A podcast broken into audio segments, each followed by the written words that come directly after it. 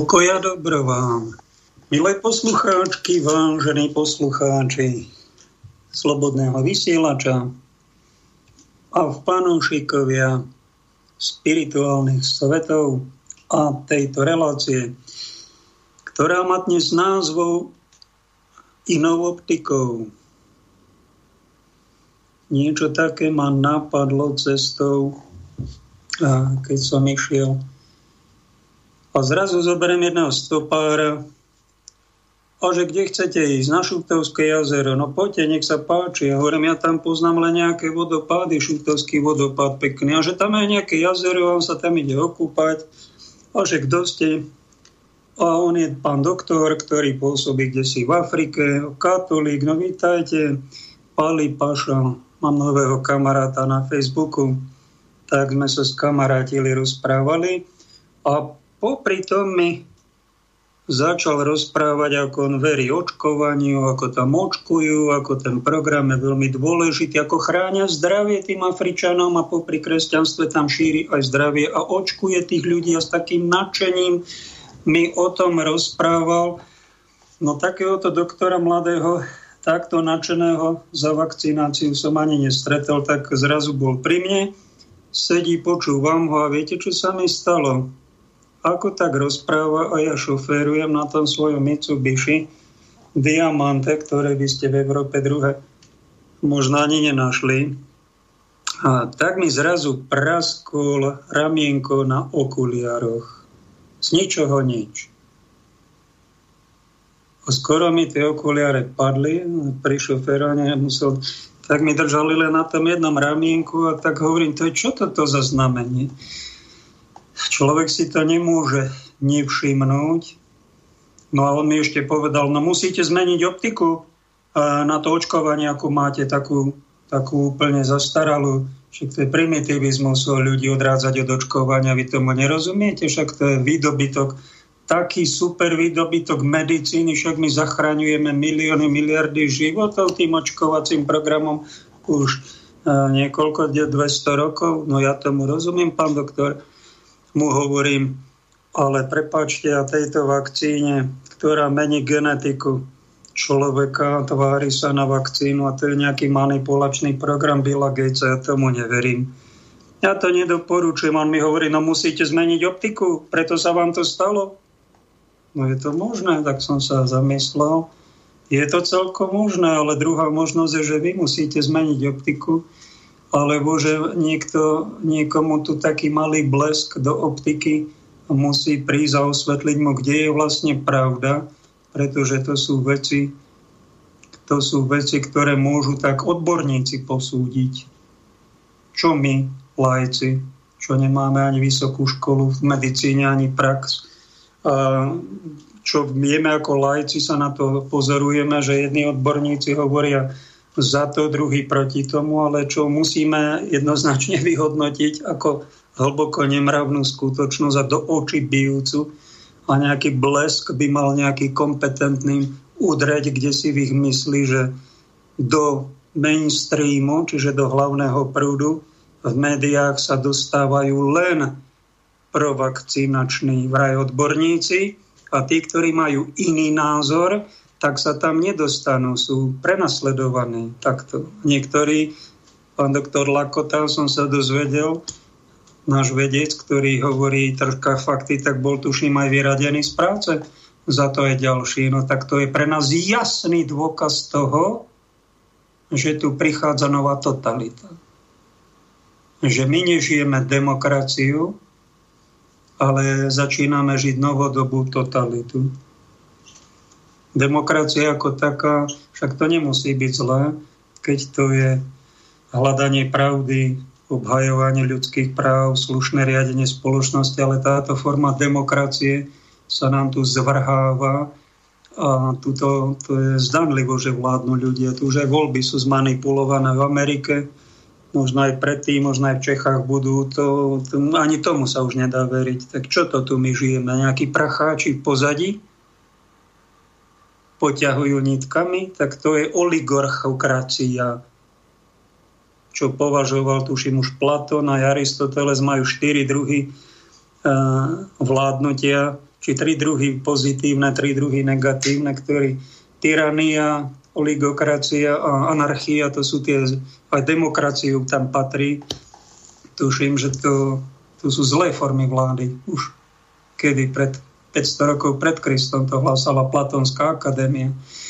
A tie tri dobré, ktoré boli overené stáročiami, a to je monarchia, aristokracia, nejaká politéa, čo som minule hľadal, čo to je, ani to všetko nemusím vedieť, čak si to nájdete, tie dobré formy vládnutia a riadenia spoločnosti. O tom vám nepovedia títo prašiví pseudodemokrati liberálni nič. Nič. A tragédia je, keď to ani my v cirkvi nepovieme. To, čo na čo ľudstvo prišlo, demokracia, není to najlepšia forma vlády. Že Tomáš Akvinsky to povedal, oveľa lepšia bola monarchia keď nám vládol spravodlivý, morálny, mravný král, taký Karol IV. krajina prekvitala. To nikoho nezaujíma. Nikoho dnes. Čo je s výnimka? Sa nad tým vôbec niekto zamyslí. No tak si tu prežívajte túto vraj demokraciu s vraj pandémiou, aj s vraj aj, aj reálnou totalitou. Tak iná optika ma napadla, musel som si kúpiť potom Banskej Bystrici, som hľadal v Európe, som našiel takú predajňu tam pri potravinách a kúpil som si mám za 4 eurá také, mám minus dvojky e, okuliare, aby som to došoféroval. Tak také profesorky, to ani nie sú lenonky, ale skorej hamelky. Vyzerá v nich už ako keby som preberal dôchodok. v rámci humoru to je dobré. Tak som zmenil optiku a tento pán doktor, aj táto malá udalosť ma priviedla k tomu, že občas treba vymeniť aj tie svoje okuliare, ktoré máme. A keď ich nevymeníme, a my sami a zvykneme si len na tie jedny, no tak príde nejako možno takáto udalosť nečakaná, že nám odpadne ramienko alebo nám tie okuliare spadnú. Či dostaneme od života nejaký preplesk a, a zrazu hľadáme tú svoju optiku a hľadáme nový zmysel života je dobre zamýšľať sa aj nad nejakým iným názorom. Delíme sa totiž ľudia e, na primitívov a inteligentov. Primitív to je ten, kto má jeden názor, tak sa ho pevne drží, že sa z neho stane fanatik a potom, to, potom sa začne tým chvastať, stane sa z neho farizej, no a keď nič nezmení na tom, tak sa premení na démona a skončí a nájde sa v pekle. Ten jeho primitivizmus ho do pekla privedie. A takéto fázy to má rozkladu osobnosti. To, to sa stalo aj v starom zákone. Boli tam nejakí farizei, však oni nemali zlé veci, mali aj dobré nejaké myšlienky, ale prišiel pán Ježiš, chcel im zmeniť optiku a chcel im oznámiť, že končí starý zákon a prichádza nový. No a oni sa zaťato držali starých poriadkov. Zaťato. Až, až zabili toho, kto im ten názor chcel teda a začali im vytýkať, že, že vediete do záhuby aj národ.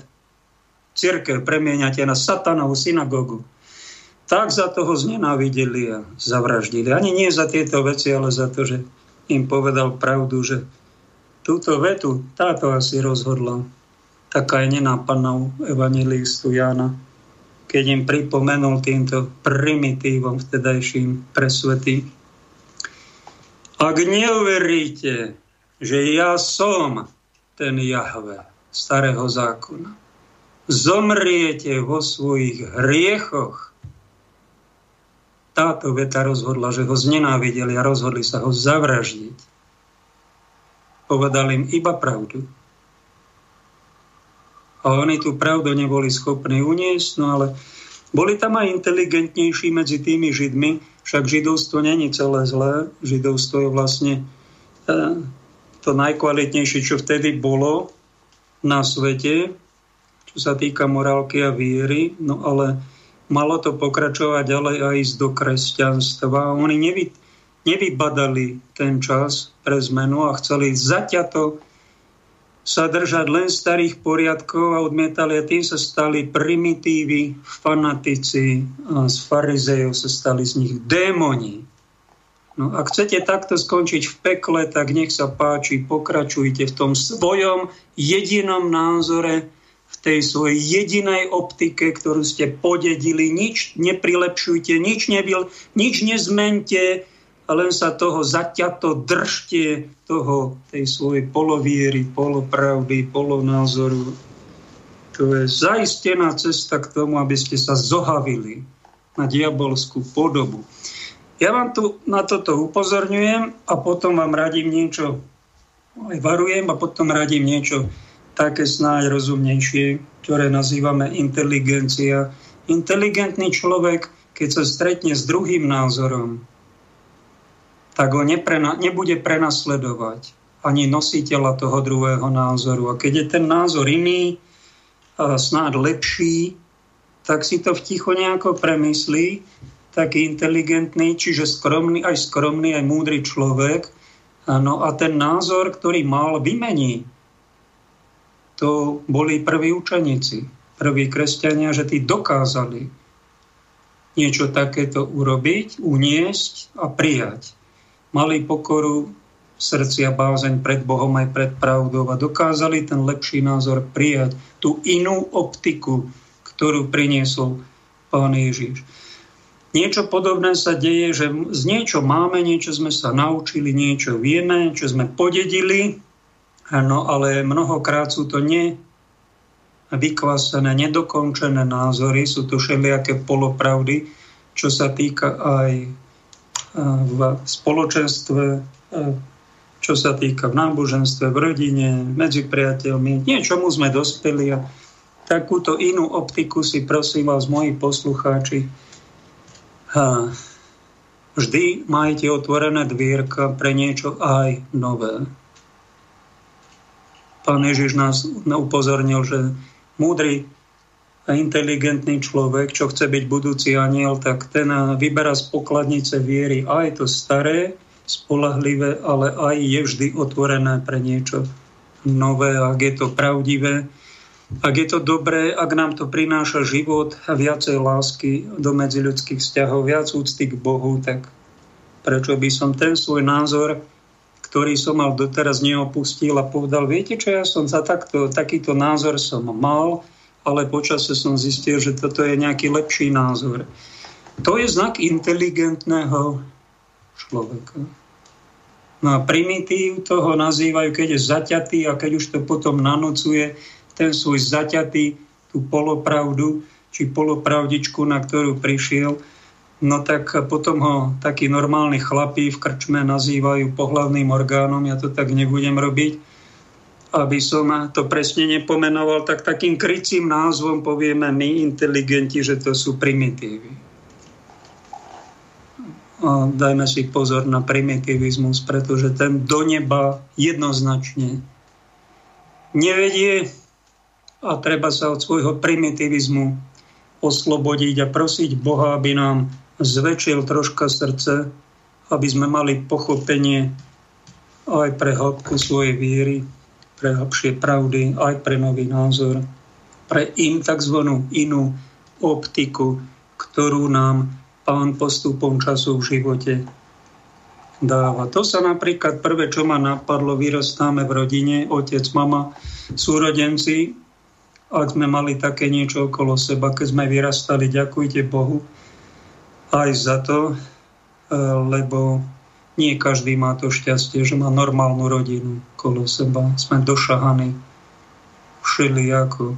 No a teraz tí rodičia majú tiež nejakú predstavu, že toto je moje dieťa a vychovávajú ho, niečo dobré nám dajú, ale my počase zistíme, keď sme boli malé batoľatá, tak sme vnímali rodičov ako bohov, doslova, pretože oni rozhodovali o, našoj, o našom živote a našom, keby sa nestarali, tak my sme, by, by sme zahynuli. Čiže sú v roli Boha i rodičia, rozhodujú o našej živote a smrti, ale počase, keď ja dospejeme a vyrastáme, tak zistíme, že tí rodičia nie sú bohovia a prichádzame do druhého extrému v puberte, že sa búrime a chceme si po svojom a rodičiar zrazu bol, bol dlhé roky všetko dobré a potom je všetko zlé v puberte.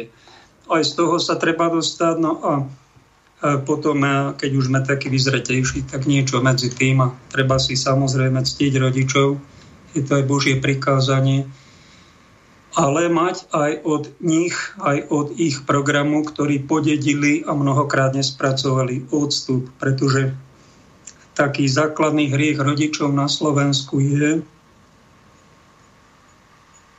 musím vám to povedať a porozmýšľajte na tom, čo vám poviem, pretože to nie sú hlúposti ani primitívnosti. Rodič si myslí, že toto je moje dieťa a iba moje dieťa. To je iba polopravda. Tá kompletná pravda je, že to je Božie dieťa a čím je to dieťa väčšie, tak tým ten rodič si musí uvedomovať, on si to stále menej uvedomuje a chce dirigovať, chce vstupovať do rozhodnutí toho svojho dieťaťa, keď má 30-40 rokov a to robí potom napätia. Z toho je veľa vtipov, že svokry zasahujú do života mladých, pretože je to trapné, je to hrozné. A rozbíja to vzťahy, strpčuje nám to život – a to preto, lebo tí rodičia nepochopili základnú hlbšiu pravdu a tú inú optiku, ak má počúvať, určite väčšina z vás sú rodičia, či starí rodičia, tak si uvedomte, to dieťa je 99% Božím dieťaťom a iba na 1% je mojím ako matka, na druhé percento je ako otec. My rozhodujeme, ale to je oveľa, viac, oveľa, oveľa viac Božie dieťa a musí mať tomu dieťaťu aj eh, rešpekt. Môžem ho dirigovať, môžem rozhodovať za neho. Musím niekedy za neho rozhodovať, pretože to dieťa je nie svojprávne, neplnoleté, ale keď už má nejakú tú hranicu a je už dospelé, musí ten rodič sa chovať ako starší brat a ako staršia sestra a byť na mieste takého poradcu, poradcu. Aj keby to dieťa chcel chrániť, obrániť a vstupovať mu do rozhodnutia, to už chyba. Treba nechať, nech si to ten dospelý človek už rozhodne sám.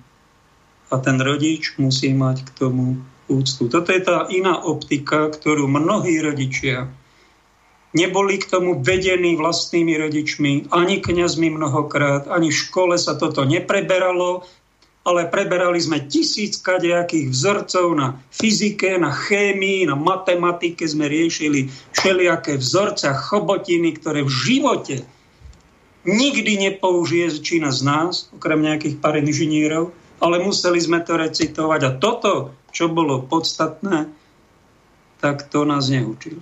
No tak to je chyba pretože podstatné veci nám unikli a preto je v rodinách toľko napätia, toľko nelásky, toľko manipulácie, niekedy rozbité vzťahy a napätia, hnevy a utekania z rodiny a nadávania navzájom, ne, nerešpektovania sa. Potom sa stráca úcta. A keď sa stráti úcta, o čom je ten život? O ničom skoro. To je potom trápenie. A ten život sa dá aj krajšie prežiť. Tak si ho pekne ten život uľahčujme, nestrpčujme, pretože ten život je niekedy dosť náročný, dosť ťažký. Prechádza nám napríklad bol, stretol som sa nedávno s človekom, kamarátom, kolegom z tomto vysielači má inú reláciu, nepoviem ktorú, lebo to není moc povzbudivý príklad. On chcel byť reholník, chcel byť u Salesianov, vyrastal, ale potom sa rozhodol, že teda ide do manželstva okolo 30 mal, vybral si nejaké dievča a teraz ono, mali už dieťa, čakali sobáš normálne cirkevný a on odišiel do nejakej inej krajiny, kde tu nemohol nájsť prácu, tak si tam zohnal a mal prenájom byt za 200 eur. Tá jeho manželka mu hovorí, vieš čo, ja s malým prídem za tebou, ale to nemôžeš mať za 200 eur. To musíš väčší byť zohnať nejaký. Zožeň prosím ťa niečo také dôstojnejšie pre rodinu tak on z tých tisíc eur, čo zarobil, tak si prenajal za 800 eur a čakal ho, ona mu slúbila, že príde, ale čo sa stalo? Ona neprišla. dala na svojich rodičov, bola prilepená nejakým epoxidom neviditeľným na rodinu a, a, a ten, tam sa to nepáčil ten ich zaďko a začal ho urážať ten svokor, no a ťahať ho za vlasy a robiť škandály a tak ho zmagorili tú svoju dceru, že sa rozviedli. A ona za ním vôbec do toho a strašne z toho prežíval, však to bolo na zošalenie. Toto je jeden príbeh z jednej rodiny, konkrétne e, môj kamarát, slobodno vysielači kolega. Tu rozhoduje, čo ona mala teda poslúchať svojho manžela, nasledovať ho, mali manželstvo, mali dieťa, bác, peklo. Alebo predpekli, ak to nazva. Čak to nie je normálne. Mladí manželia po roku, po dvoch rozvedení. A otrasné, rôzne. Druhej rodine sa dozvedá tam zase mladý muž sa zamiluje, teda zahladí, ja neviem čo, do, do nejakej slečny, chcel ho rýchlo má, lebo cítil nejakú osamelosť a ona mu pripomína, tak s ňou by som chcel tú rodinu, tak rodina to je základ. Tak sa dali dokopy, nemali manželstvo, čakajú dieťa. A ona počase zistila, aj spolu žili, ale potom po splodení dieťaťa úplne nič, seklo, sekla s ním, zákaz všetko, ani manželstvo, rozchod, odchod a chcela len decko a odišla, on sa z toho psychicky chudák zasypal. To není dobre, keď rozkazujú ženy. A rozkaz, to je oveľa horšie, keď svokra rozbije ten vzťah. Toto sa deje v rodinách slovenských. Keby to bol jeden, dva prípady, ale to, to každý, každej druhej rodine nejaká šibnotosť. Strašná neúcta. A prečo? Zabúdame na Boha. Zabúdame na Božie prikázanie. Zabúdame byť troška inteligentní. Zabúdame na Božie prikázanie, aby sme sa milovali navzájom. Je toto milovať druhého človeka? Však tí ľudia sa majú pekne stretnúť, majú si vysvetliť, čo od života chcú. Tak keď chceš nejaké decko nemanželské, tak nevstupuj do manželstva pre pána Jana, není voč druhému život, tak mu to povedz otvorene, nie mu nabulikáš, chlapca zmagoríš a potom ho odkopneš a vyplatil alimenty. To, toto, takéto sebectvo, ty prote feminizmus jak šľak. To chce diabol, takto rozbité vzťahy, takto to hodiť potom tie hriechy na vlastné deti. Páne môj, a to je preto, lebo je tu nejaký rodový program hriešný, neočistený. Máme tu jednu optiku, len tú sebeckú, primitívnu, diabolskú, až potom hriešnú. Keď milujeme tie hriechy, už sa, už sa diabolčiny začnú diať. No a tá iná optika je, však sa troška zaujímam aj od toho druhého. Aj o jeho šťastie. Či ho mám skutočne rád pozrieť sa trocha na, na život aj jeho okuliarmi, jeho optikov a či mu to vyhovuje, to, čo ja mu navrhujem, aby bol aj on spokojný, nielen tak sebecky primitívne, to ako keby bola džungla, ako keby Kristus vôbec neprišiel, ako keby sme nemali ani vôbec kresťanstvo, tak sa chováme. Takí sme primitívni a pritom máme neraz vysokoškolské tituly, oháňame sa kadejakými sviatostiami a takto sa jeden voči druhému chováme. Treba to prenierovať. Treba ľudí vyučovať. Napríklad Celine Dion, speváčka. Taká bohyňa hudby, jej pesničky niektoré sa mi veľmi páčia, niekto mi tam má poslucháčka z Košic povedala, že není celkom čistá, že sa do nejakého okultizmu namočila. Čo neviem, ale chcela sa vydať ako malé dievča, o ňu mal záujem. 26 rokov starší, man, starší pán, ktorý sa do nej zahľadil, oni začali spolu chodiť. No ale tohto si ty zoberieš?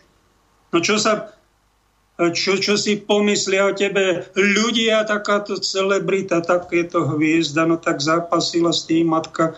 A matka určite mala veľký vplyv, určite takéhoto manžela si pre ňu nepredstavovala, ale tak prekonala to táto Selín. Žila s ním niekoľko rokov. Majú tri deti, hoci boli teda po umelom oplodnení, to by sme keby to skončí tak v katechizme ako odstrašujúci príklad, no ale tak teda majú deti a ten pán manžel jej tuším 5 rokov, čo zomrel.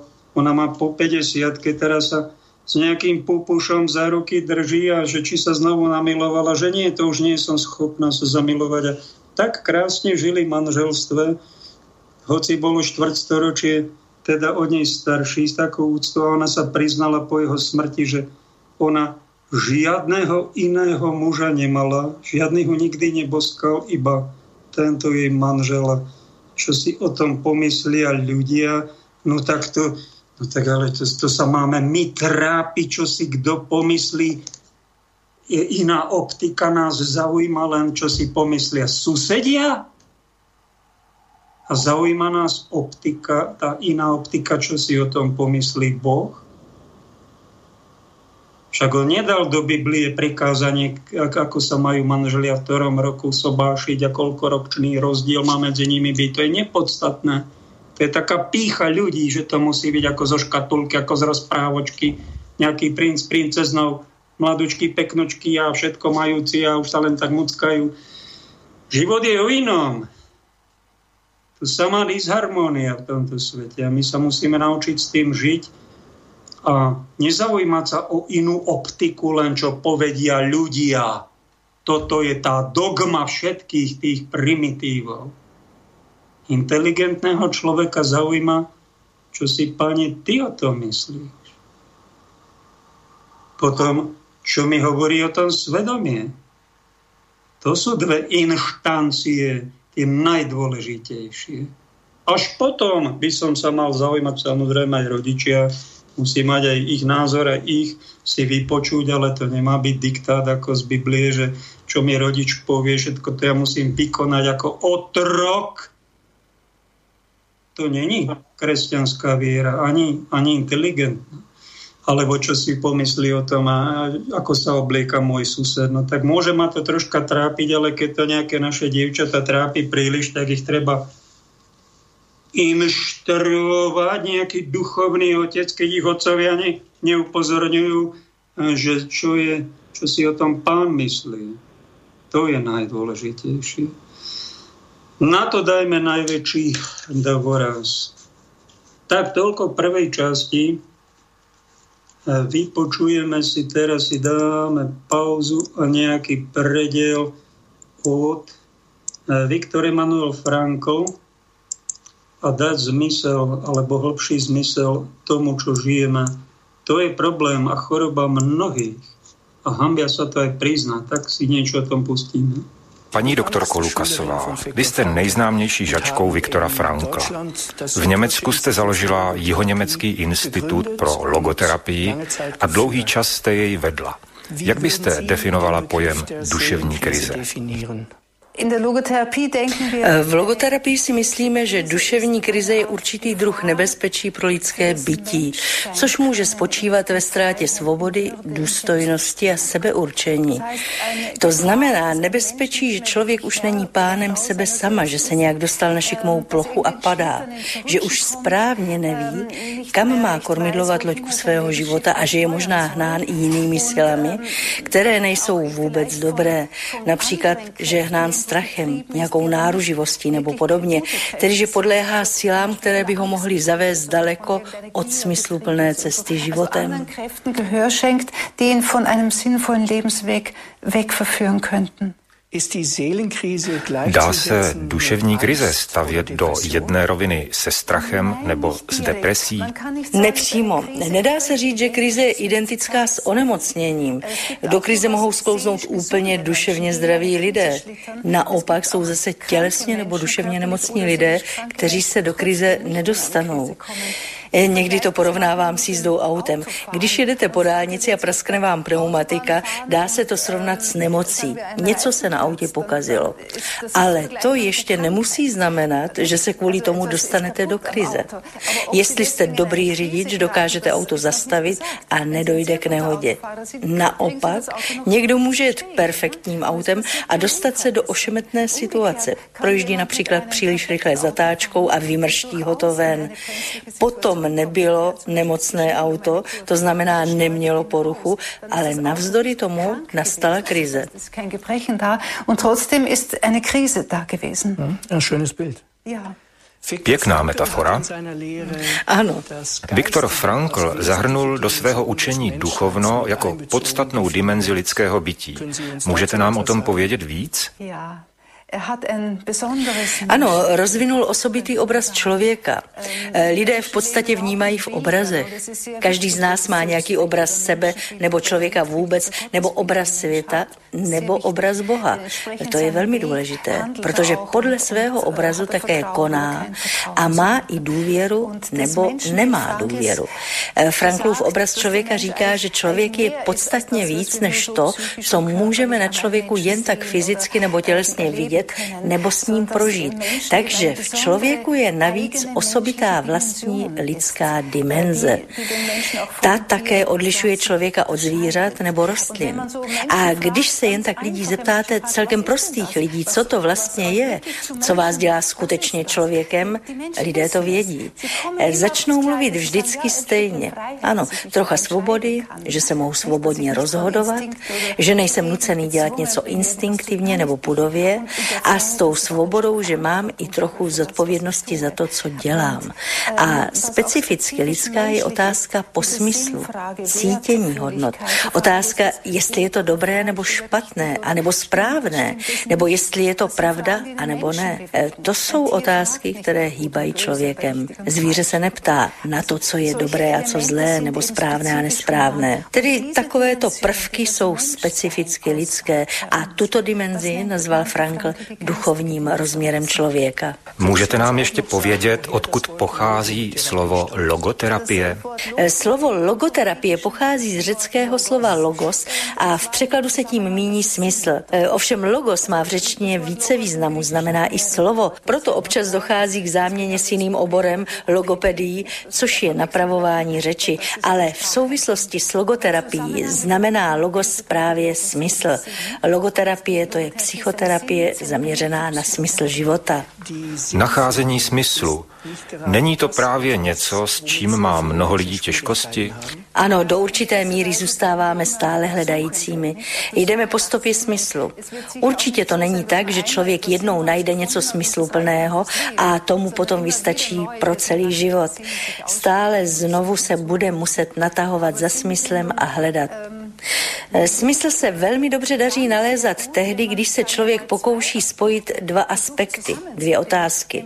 Za prvé, co umím udělat dobře, jaké mám nadání, nebo zdroje, nebo schopnosti, protože právě ty schopnosti, které mám, přece dokážu uplatnit při plnění smysluplné úlohy. Musím přece pracovat se svými silnými stránkami, ne s těmi slabými. A ta druhá otázka, s tou se rozhlížím po svém okolí. Kde ve světě je něco potřebné vykonat, eh, nebo co je potřeba udělat v mém malém světě nebo prostředí, kde žijí. Eh, svět, ve kterém žijeme, není přece dokonalý. Stále je třeba někde něco zlepšovat, někam přijít a pomoci. Například v mém okolí bydlí opuštěná žena, tak je potřebné, aby ji někdo občas navštívil a tak dále. A když si to takto umím spojit, na jedné straně moje danosti, moje schopnosti, můj talent a na druhé straně taková malá mezera venku v tom nedokonalém světě, kde je přesně někdo s těmito danostmi potřebný, aby tuto mezeru vyplnil, Tehdy je člověk šťastný a svět také, potom jsou oba šťastní. Jak by mohly tyto duchovní dimenze pomáhat v terapii? Ve svých knihách hovoříte často o vyšší psychologii. Můžete nám ten termín trochu vysvětlit? Ano, to je jeden dosti starý Franklův výraz ze 30. let. Eh, chtěl tehdy vyšší psychologii vytvořit protiváhu nebo dokonce opoziční směr k hlubinné psychologii. Tedy kontrast k hlubinné psychologii. A pokoušel se přitom, jak říkal, odvodit svůj druh terapie i z duchovních výšin. Eh, myslím si, že je velmi důležité, když se právě ta duchovní dimenze člověka stále do terapie začlenuje. Jsou samozřejmě nemoci, kdy se musí nasadit léky nebo i nějaké psychotechniky, ale stále je tady někde tato otázka smyslu a v člověku jsou mnohé síly, které mají duchovní původ. Dejme tomu, že nějaká žena měla špatnou zkušenost s mužem, že byla přepadena nebo dokonce znásilněna. A teď je, nazývá se to spouštěcím mechanismem, ve stavu stálého strachu, když potká muže. O každém muži, kterého uvidí, si pomyslí, oh, ten by to dokázal také. Najednou je nedůvěřivá vůči každému muži. Ale mohlo by se taky stát, že potká muže, který má velmi rád, je velmi milý a nyní jde o to, zda dokáže s touto vzdorující mocí ducha přeskočit svůj spouštěcí mechanismus a říci, tento muž mi nic neudělal, nemá vinu na neštěstí, které jsem zažila, je skutečně slušný a čestný. Měla bych dát sobě i jemu šanci, abychom měli dobrý vztah, i když je to muž a připomíná mi tamto. Rozumíte? Vzdorující moc ducha. Tedy pomáháte při terapii tuto takzvanou vzdorující moc posilňovat a podporovat. Ano, být silnější, než je ta psychická slabost v nás. Vidíte možnosti předcházení duševní krize? Může jednotlivec udělat proto něco sám? Teď bych mohla odpovědět ne. Člověk může samozřejmě všeličemu zpředejít zdravým životním stylem. Na druhé straně problémy k docela normálnímu životu patří. E, tedy v tom smyslu není úplná prevence možná. Ustavičně hrozí nějaké vpády do našeho života nebo nemoci. Člověk může přijít o práci, nebo ztratí milovanou bytost. Otřesy jsou v našem životě ustavičné, tomu se předejít nedá. Ale co člověk může udělat je to, že ve svém životě vidí smysl, nebo to, že aspoň v nějakém životním úseku teď vidí ve svém konání a působení nějaký smysl. Tohle člověka podrží i v různých pádech a ranách osudu, když si řekne, ano, navzdory tomu všemu můžu udělat ještě něco něco dobrého, mám splnit ještě nějakou úlohu. To člověka podrží. Um, das hält Menschen aufrecht, auch, auch wenn so Krisen kommen. Srdečně děkuji, paní doktorko. Prosím. Tak jsme si vypočuli niečo od žiačky Viktora Emanuela Frankla a vedecká disciplína, ktorú on sám prekonajúc koncentračný tábor hitlerovský venoval Pavlovi VI. osobne a nazýva sa to logoterapia, dať zmysel nezmyselným situáciám, ktoré každý z nás v živote nejaké stretne. A sme niekedy hotoví, že prečo není svet normálny, prečo je tu toľko chýb, toľko šibnotostí, že politika pripomína veľkú psychiatriu, lebo malá psychiatria je v nemocnici, ale veľká psychiatria, politika, ešte väčšia geopolitika. To sú blázni, čo vedú planétu do, do, do záhuby. To ide. Však to vidíte. Ešte, ešte tá, to, tu, ten síly, sú tu síly dobrá a mnohí statoční a modliaci sa ľudia, ktorí to držia nad hladinou, aby sa to tu všetko nezasypalo do nejakej, nejakej obludnosti a do ozaj tretej svetovej, kde sa vymlátime navzájom. Ešte ako tak sa tu dá existovať. Sú tu sily dobrá a zla a keď nás život každého z nás to niekde tzv. ťahá, nevieme to vysvetliť, ťahá. Niekoho to ťahá do Ameriky, niekoho to ťahá do medicíny, niekoho to ťahá do rehole, choď tam. A keď ti, keď ti rodičia alebo kto zakazujú, no tak im to vysvetlí. Prepáčte, uh, tak ako som ja musel otcovi lekárovi vysvetliť, prepáč, mňa to neťahá do manželstva, aby som mal deti, mňa to ťahá do duchovnej služby. On vyvalil oči, že čo, čomu to za, kto mi to nabulikal. No tak duch Boží mi to dal, prepáč, ja som si to sám nevymyslel. Ja som tiež chcel mať ženu a dve deti, keď som mal 20 rokov, ale mi to nejak veľmi silno prišlo, tak ma to ťahalo, tak som za tým išiel. To bola moja nejaká úloha v živote. A to neznamená, že keď človek ide do cirkvi, tak všetko tam bude len ideálne, že tam nebudú problémy, alebo v medicíne, školstve, v rodine. Však všade sú nejaké problémy a keď natrafíme niekedy aj doslova na nejakú absurditu, nezmyselnú situáciu, nejakú takú šibnutosť a takú nemravnosť, že to nemá obdobie ťažko to popísať, tak vec, že prečo sa to stalo, prečo máš sem Pán Boh priniesol Prečo ja toto musím zažívať, túto hrvozu? No presne preto ťa sem poslal. Však ty si Boží služobník, ty si Božia dcéra a on ťa poslal do nejakej diery ako matku Terezu.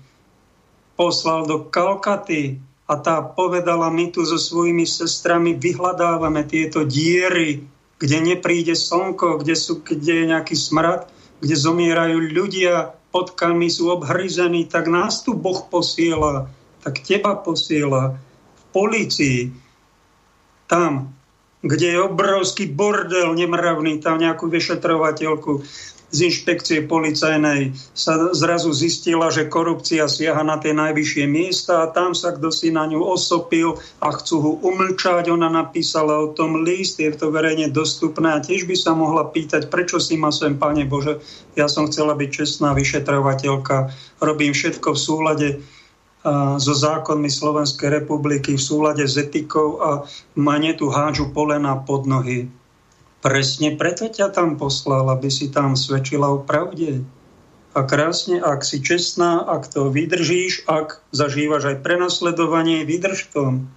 Mal by ťa niekto požehnať, bodaj by bol pri tebe nejaký muž, alebo duchovný otec, ktorý ťa podrží, aby v tom boji si vydržala.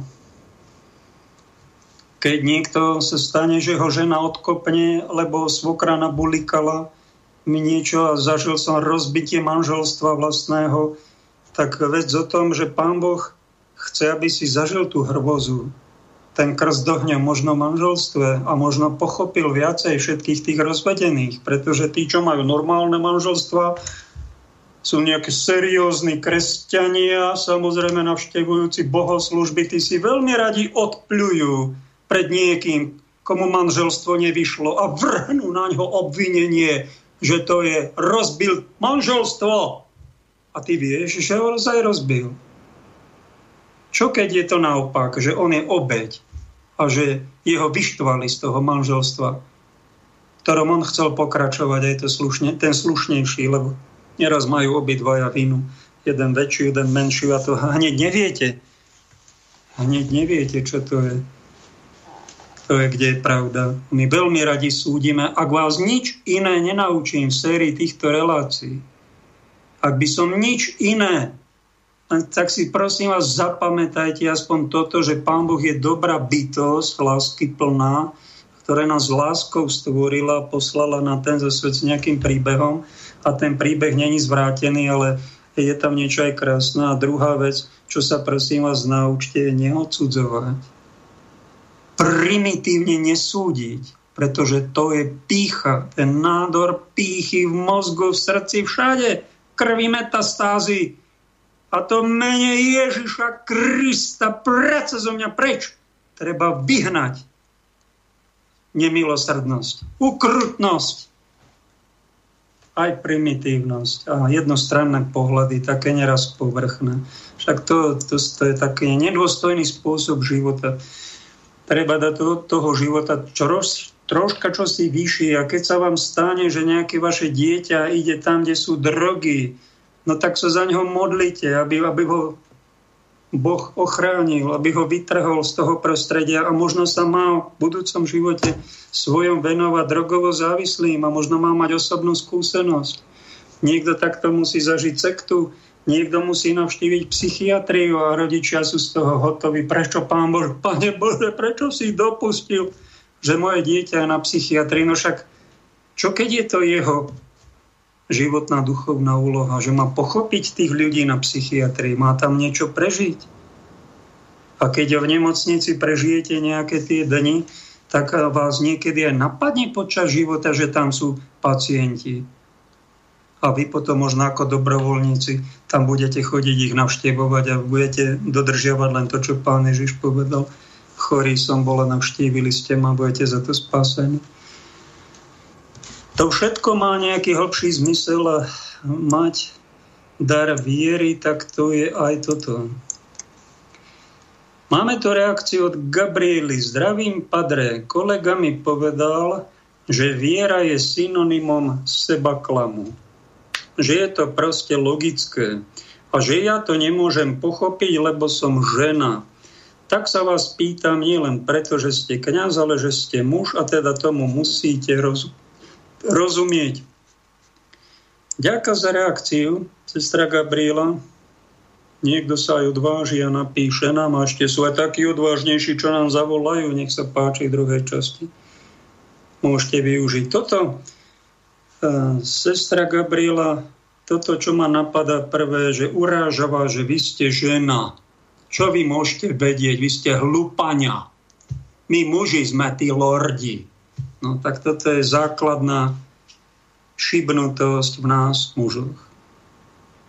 Základná, sprostá šibnutosť. Urážame ženy, ktoré sú troška inteligentnejšie ako my, zbožnejšie, lepšie, v niečom krajšie, tak ich začneme urážať.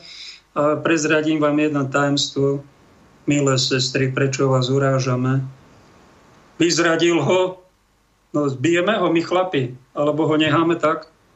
Anton Pižurný, básnik z Panskej šťavnice na facebookovom profile to prezradil, e, e, že keď bol malý chlapec na základnej škole, no tak ťahal, ťahal za cop nejaké dievča tam spolu žiačku, ťahal ho cez prestávku za cop pravidelne a ju to bolelo, sa hnevala, čo to robíš, prečo toto robíš? nám to po, roku, po rokoch vyzradil, keď už bol dospelý muž. No ja som ho ťahal za cop preto, lebo sa mi páčila. No. Nevedel to, bol primitív, chudák, asi mal takých rodičov primitívnejších.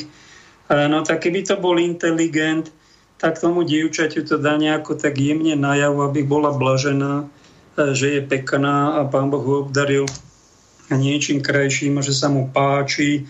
No ale on to nevedel, nemal tú inú optiku, tak mal tu len jedinú, ako čo v džungli, tie opice sa ťahajú navzájom a obližujeme, tak my takto vás ženy urážame preto, e, lebo sme, sme asi škarejší troška, no a aj taký sprostejší ako vy. A keď, a keď vás niekto uráža, že ste veriaca a povie, že to je seba klam, tak vlastne on prezrádza. Ako veriacu osobu vás teda musím troška obrániť ako duchovný otec, tak ako otec bráni svoje deti, matka, no tak my by sme mali trocha brániť tých veriacich. Aj keď ich niekto napáda, uráža. A keď vás niekto za to, že veríte v Boha, alebo uznávate kresťanské hodnoty, alebo prejavujete tú vieru aj konkrétne, nielen tak v skrytosti, začne vás urážať a obviňovať, že sa klamete, tak smietku vo vašom oku vidí a brvno svoje pýchy, svoje nevery sám sebe neregistruje. To by mu asi pán Ježiš povedal.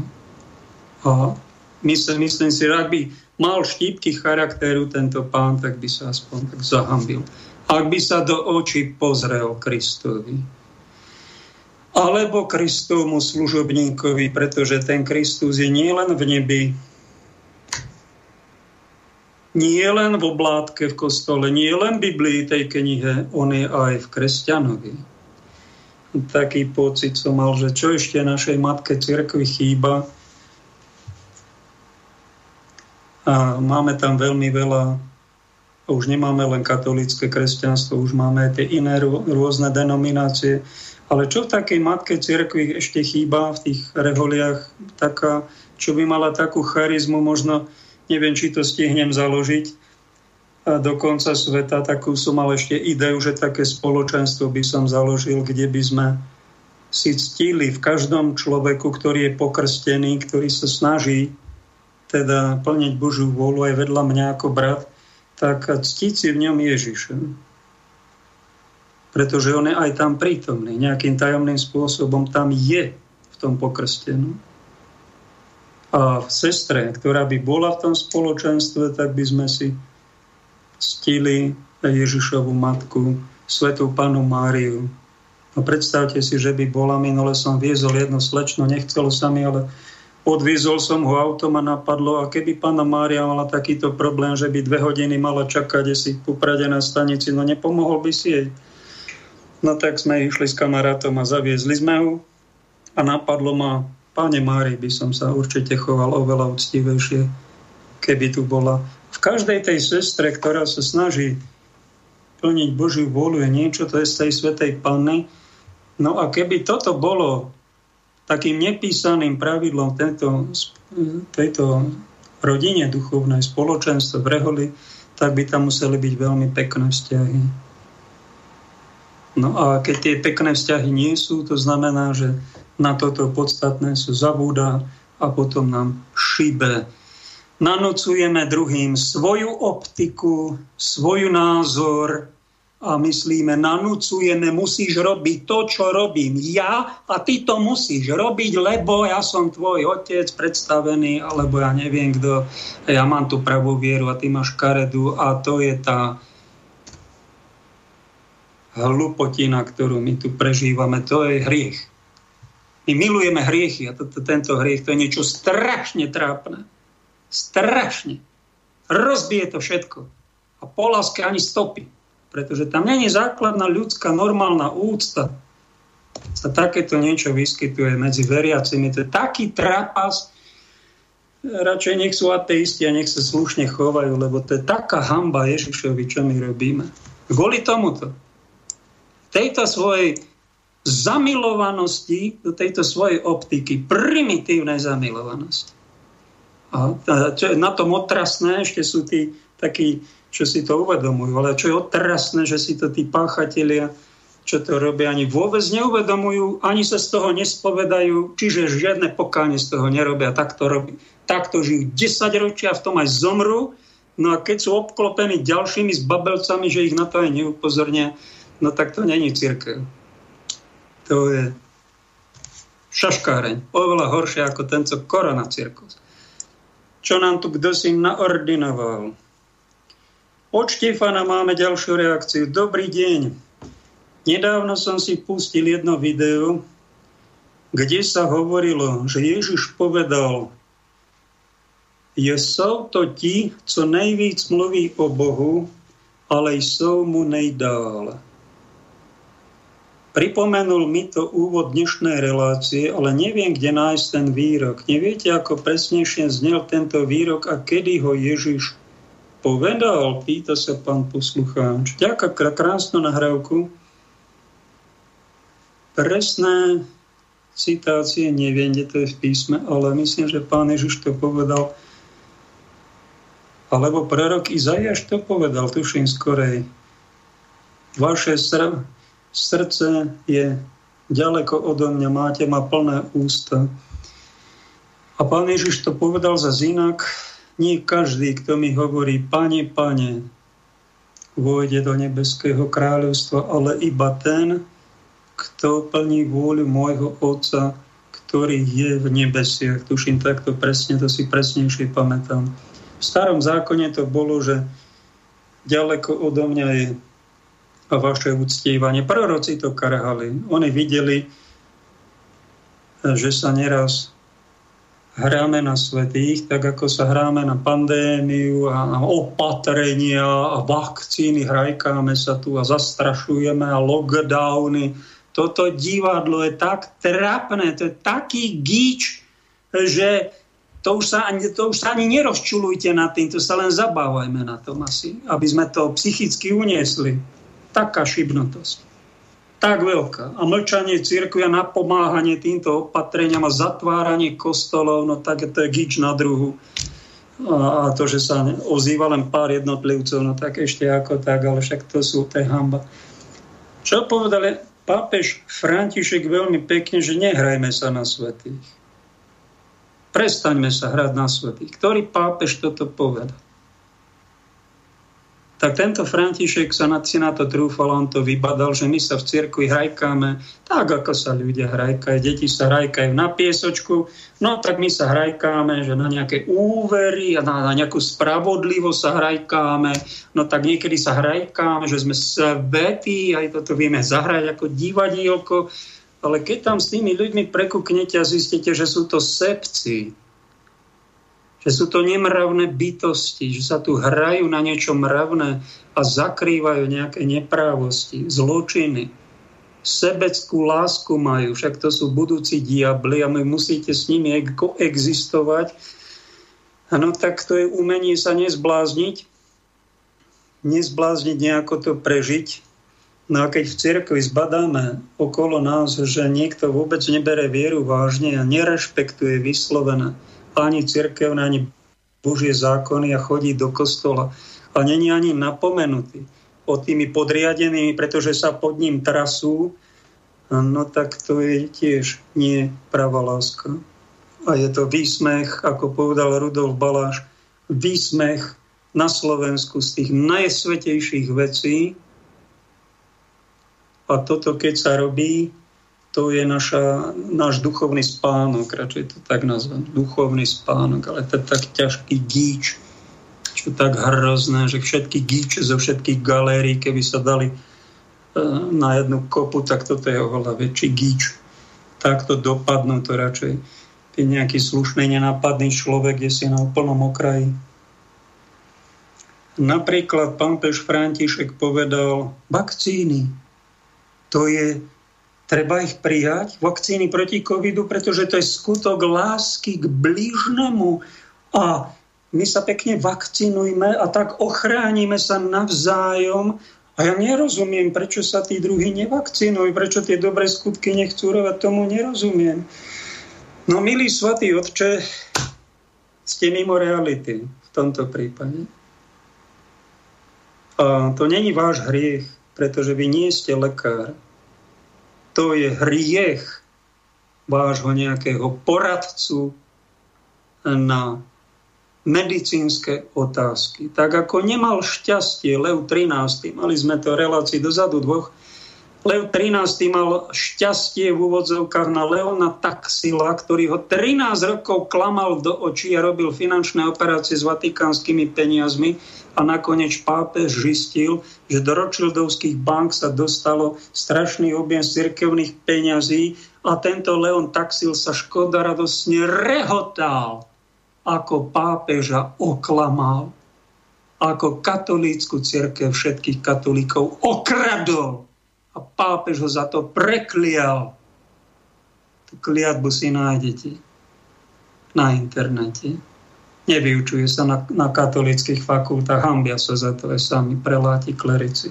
Je to tam, je to história cirkvi. A to je znakom toho, že aj pápež môže mať nie dobrého poradcu pre ekonomické otázky, môže napáchať taký jeden človek, ktorému dá dôveru ten pápež. Obrovské škody tisíckrát väčšie škody napácha ten, kto v momentálnej situácii radí pápežovi, že vakcíny nemajú žiadne negatívne účinky, že toto tu je pandémia skutočná, hoci je to fiktívna.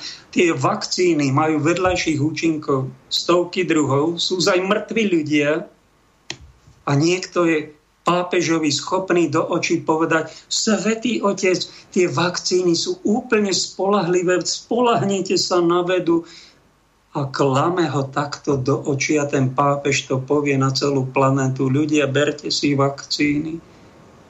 Kardináli, biskupy o tom mlčia. Mnohí vedia, že to je podvod že sú tu stovky, možno tisíce mŕtvych po tej vakcíne. Pošahaných desiatky tisíc.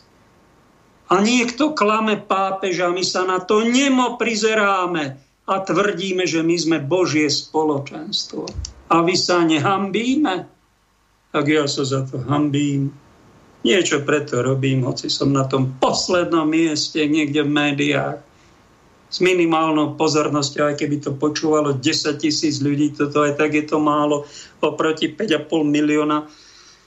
Je to minimálna pozornosť, ale aspoň vo svojom svedomí spokojne spávam, že som vás na toto upozornil. Pretože ak sa teraz nehambíte a viete, koľko bije, vidíte to bezprávie, Mnohí lajci aj upozorňujú, aj sa biskupom chcú naklopať, aj sa ozývajú otitulovaní veci. Chcú im povedať, že to tam nemá iba potratené deti v tých vakcínach, ale že tam nejaký oxid grafénu a že sú tam nejaké, nejaká habaďúra, ktorá zneplodňuje naše slovenské ženy a mužov do semeníkov, do vaječníkov sa im to dostane. Je to veľmi nebešte, deti tu chceme takto invalidizovať kriminalizovať a nejaký chrapúň na vrchu pyramídy, nejaký gates, ešte predtým, ako táto vraj pandémia vypukla, 5 rokov to chystal.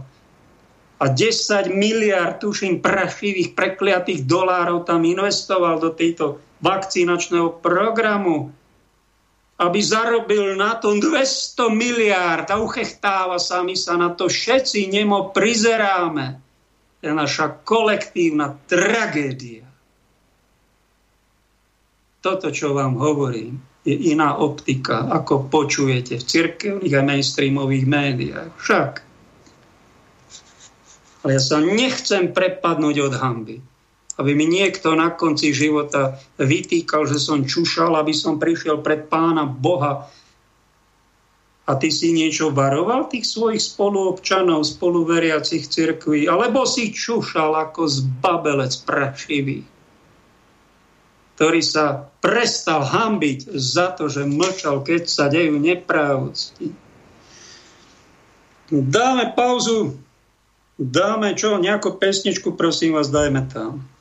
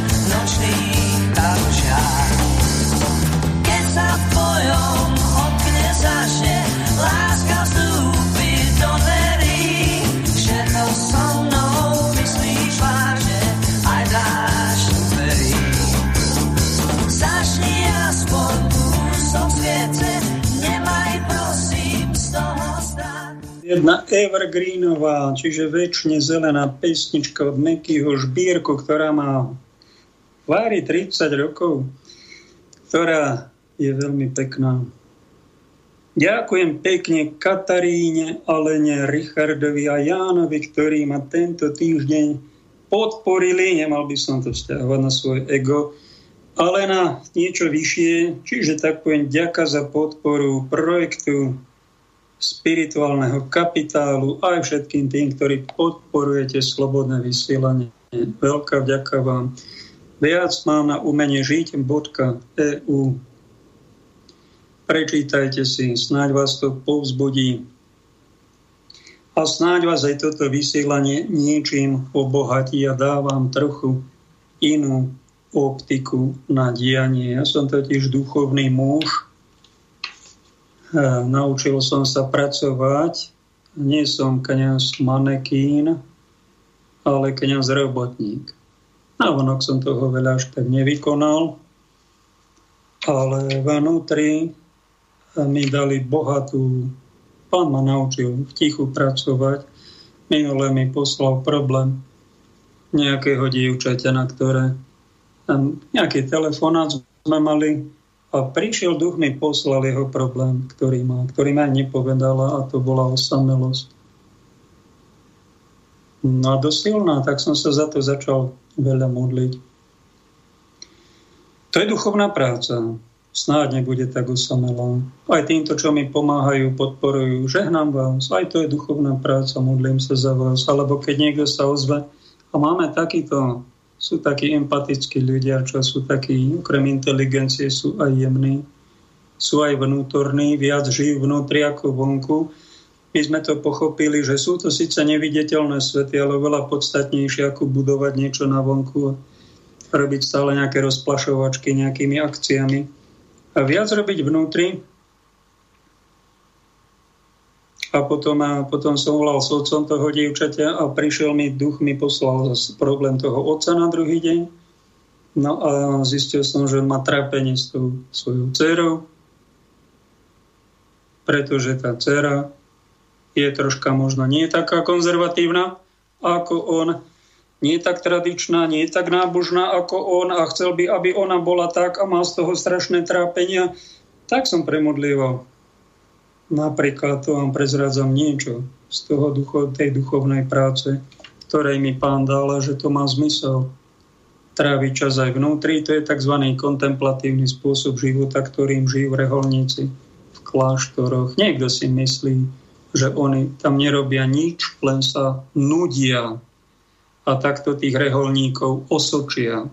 A najradšej by ich ako Jozef II, syn Márie Terezie, tieto kontemplatívne rády zrušil.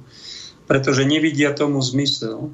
Ale v cirkvi to je, no a takto sa bude pracovať v Božom kráľovstve. Že budeme pracovať duch, viac duchovne ako tým telom na vonok. Málo kto tomu rozumie, no ale my, čo máme trocha inú optiku a sme tu kontemplatívne pracujúci, žijúci ľudia, keď o tom rozprávam, tak tí, ktorí sú takí, ktorí ma veľmi dobre rozumejú, čo ja tu rozprávam. A sú takí povrchní aj medzi veriacimi, ktorí nevedia to, čo vy tu trepete. Však vy sa tam musíte len nudiť v tom a v tej tom tichu. Ozaj, myslíš? No tak to si povedal iba o sebe, že ty, keď prídeš do ticha, tak sa nudí. No tak ale sme tu aj troška inteligentnejší, spirituálnejší pracovníci, duchovní, ktorí robíme, niekto bol aj pustovník, odišiel úplne od spoločenstva, aj takých máme v cirkvi. Neboli by sme cirkov katolíckou, keby sme nemali napríklad aj pustovníkov. No a tí pustovníci, čo si tam myslíš? Že on si tam išiel len korienky hrabkať a, a hrajkať sa tam na piesočku? Však taký jeden pustovník, prečítaj si život Mikuláš z Fle, patron Švajčiarska. Otec desiatich detí, starosta obce, tuším nejakej, pred 500 rokmi žil, mali ho za, za čudáka ešte aj vo vlastnej cirkvi. Pavol VI ho prehlásil, že to je svetec, patron Švajčiarska, ktorý odišiel od rodiny, od tých desiatich detí, úplný paradox. to je, rodina je totiž modla však, tá pozemská, tá duchovná rodina to je nič pre mnohých, no ale v cirkvi sa dožil aj takýto otec desiatich detí, ktorý odišiel pravdepodobne po dohode so svojou manželkou a robil pustovníka a tam trávil 10-20 rokov tichu v samote, začali za ním chodiť ľudia, on sa modlil pravdepodobne za celé Švajčiarsko. Za milión ľudí sa modlil, možno za, za viac. Možno aj švajčiarská garda vznikla, ktorá je dnes v Vatikáne, on je svetec, uzmieril tam nejaké vojny, ktoré tam boli a vymodlil, premodlil to tam. To je duchovná práca. Aj o tom by som mal nejakú reláciu urobiť, lebo je tu taký druh primitivizma, taký druh povrchnosti a kobercové nálety jedného povoleného a za väčšinou toho najsprostejšieho, najpovrchnejšieho názoru, či v rodine, či v médiách, pomaly už aj v cirkvách, že my s inou takou hlbšou optikou sme úplne na okraji a majú nás za blázno. Za nejakých vadných. A oni sa povyšujú a urážajú, zhadzujú a vôbec si to ani neuvedomujú, ako v nich pícha pracuje. A hlúposť Pane môj, aj toto je naša realita. Dáme si ďalšiu ukážku a to je taký pohľad Jarda Duška, to je herec z Prahy, ktorý vyzerá tak, vlasy má upravené, asi bol u kaderníka, ako svetý obrázok vyzerá dosť 100 tisíc Čechov ho sledujú v tom rajateistickom národe. Sú oveľa, Benedikt XVI nám kázal, keď letel z Čech, aby sme si všetci všímali impulzy, ktorí prichádzajú z českej krajiny. Toto vám žiadny debil nepovie a nezopakuje po pápežovi ani v cirkvi. Tak ja vám to hovorím a môžete mi do debilov vynadať. V Čechách sú veľmi zaujímavé impulzy. Tento národ je aj inteligentný, aj spirituálny. A tvári sa tak, ako my sa tu tvárime, že sme super katolíci, tak oni sa tvária, že sú ateisti. Ale pravda je niekde. Úplne inde. Prosím, pustíme si ho. Ta situace je, je tak přízračná, kdy před vašimi zraky se odehrává něco, co je vám dokonce řečeno, že se bude odehrávat.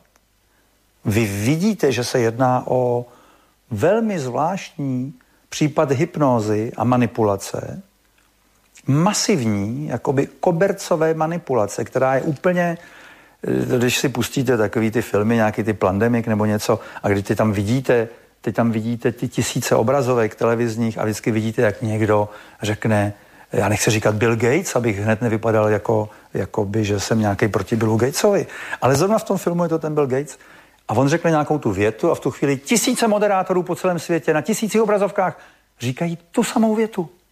Tu samou větu najednou. A teďka vidíte, jak je to perfektní, jak je to dokonalé, jak je to neprodyšné, jo? Jak, je to, jak je to zapouzdřené famózním způsobem, jak to má v sobě všechny ty různé programy, ty, ty, ty ochrany, jakoby ty, které okamžitě diskreditují cokoliv by eh, chtělo se vyjádřit nějak jinak tak v tomto smyslu jsme opravdu jaksi účastníky masivního hypnotického pokusu. Já tomu říkám, že jsme účastníky toho Stanfordského pokusu, že jo, na ty vězně a e, na ty vězně a bachaře, jestli víte, ten, co dělal ten, jak se jmenoval ten, ten psycholog.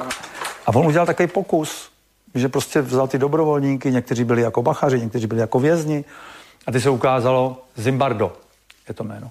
A ukázalo se, že poměrně v rychlém čase ty lidi tomu propadli. Že jako hodně propadli těm rolím a překvapivě eh, vězni se začali chovat jako vězni a udávat se navzájem a začali se ohlašovat, který vězeň nedodržuje to, co by měl dodržovat a že toto, a protože měli dojem, že získají nějaké výhody, protože výhody se ukázaly, že by tam musí být a teď ty bachaři byli jako ostrý prostě.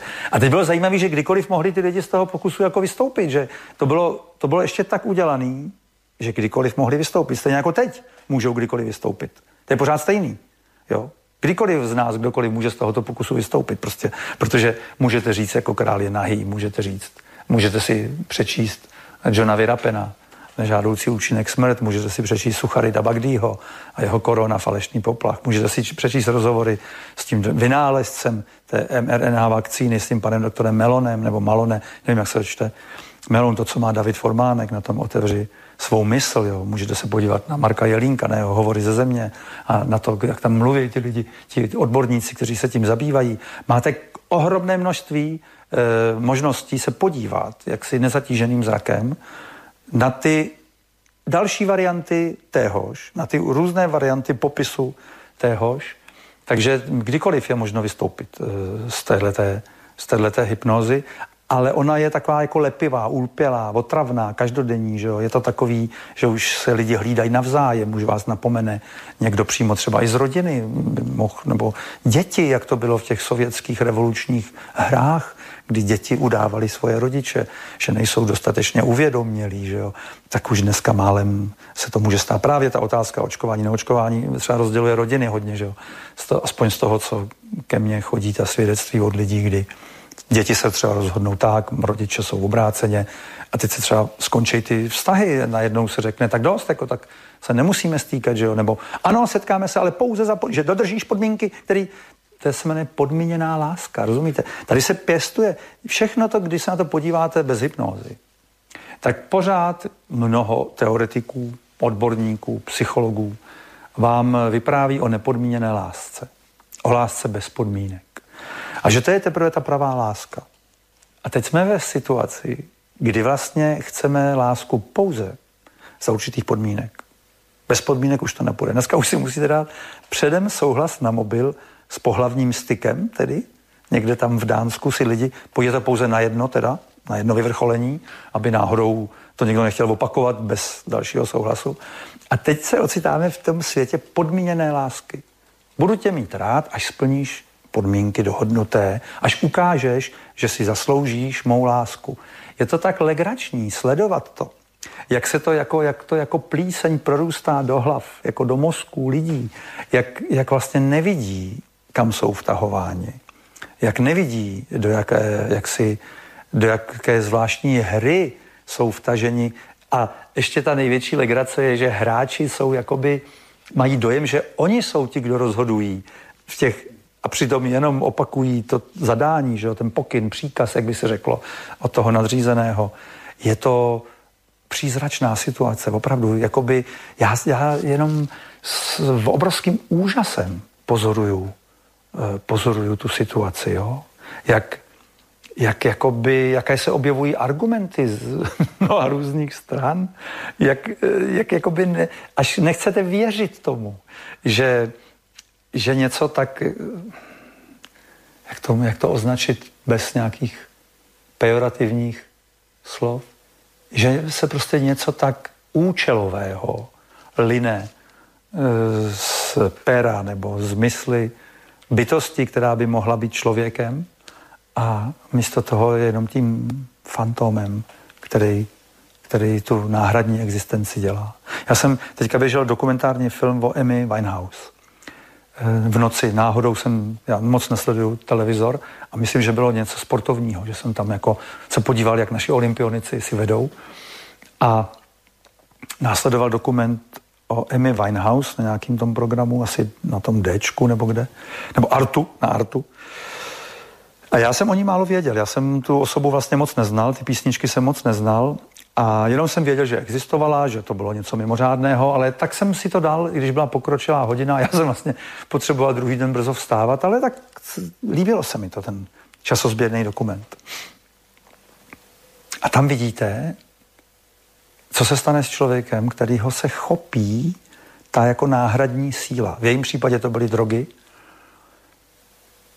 A pak už tam vidíte v tom dokumentu, jak ten člověk se mění jak, protože to je časozběrný a poměrně to vidíte rychle za sebou, že jo, tak vidíte změny, jak, ona, jak, jak ten člověk se vyprazňuje, jak, jak to oko pomalu jako vyhasíná, jak, jak je takový jako zvláštně odevzdaný, jak, jak, jak nastoupí taková apatie střídaná s tou euforií, že jo, pod tou, pod tou drugou.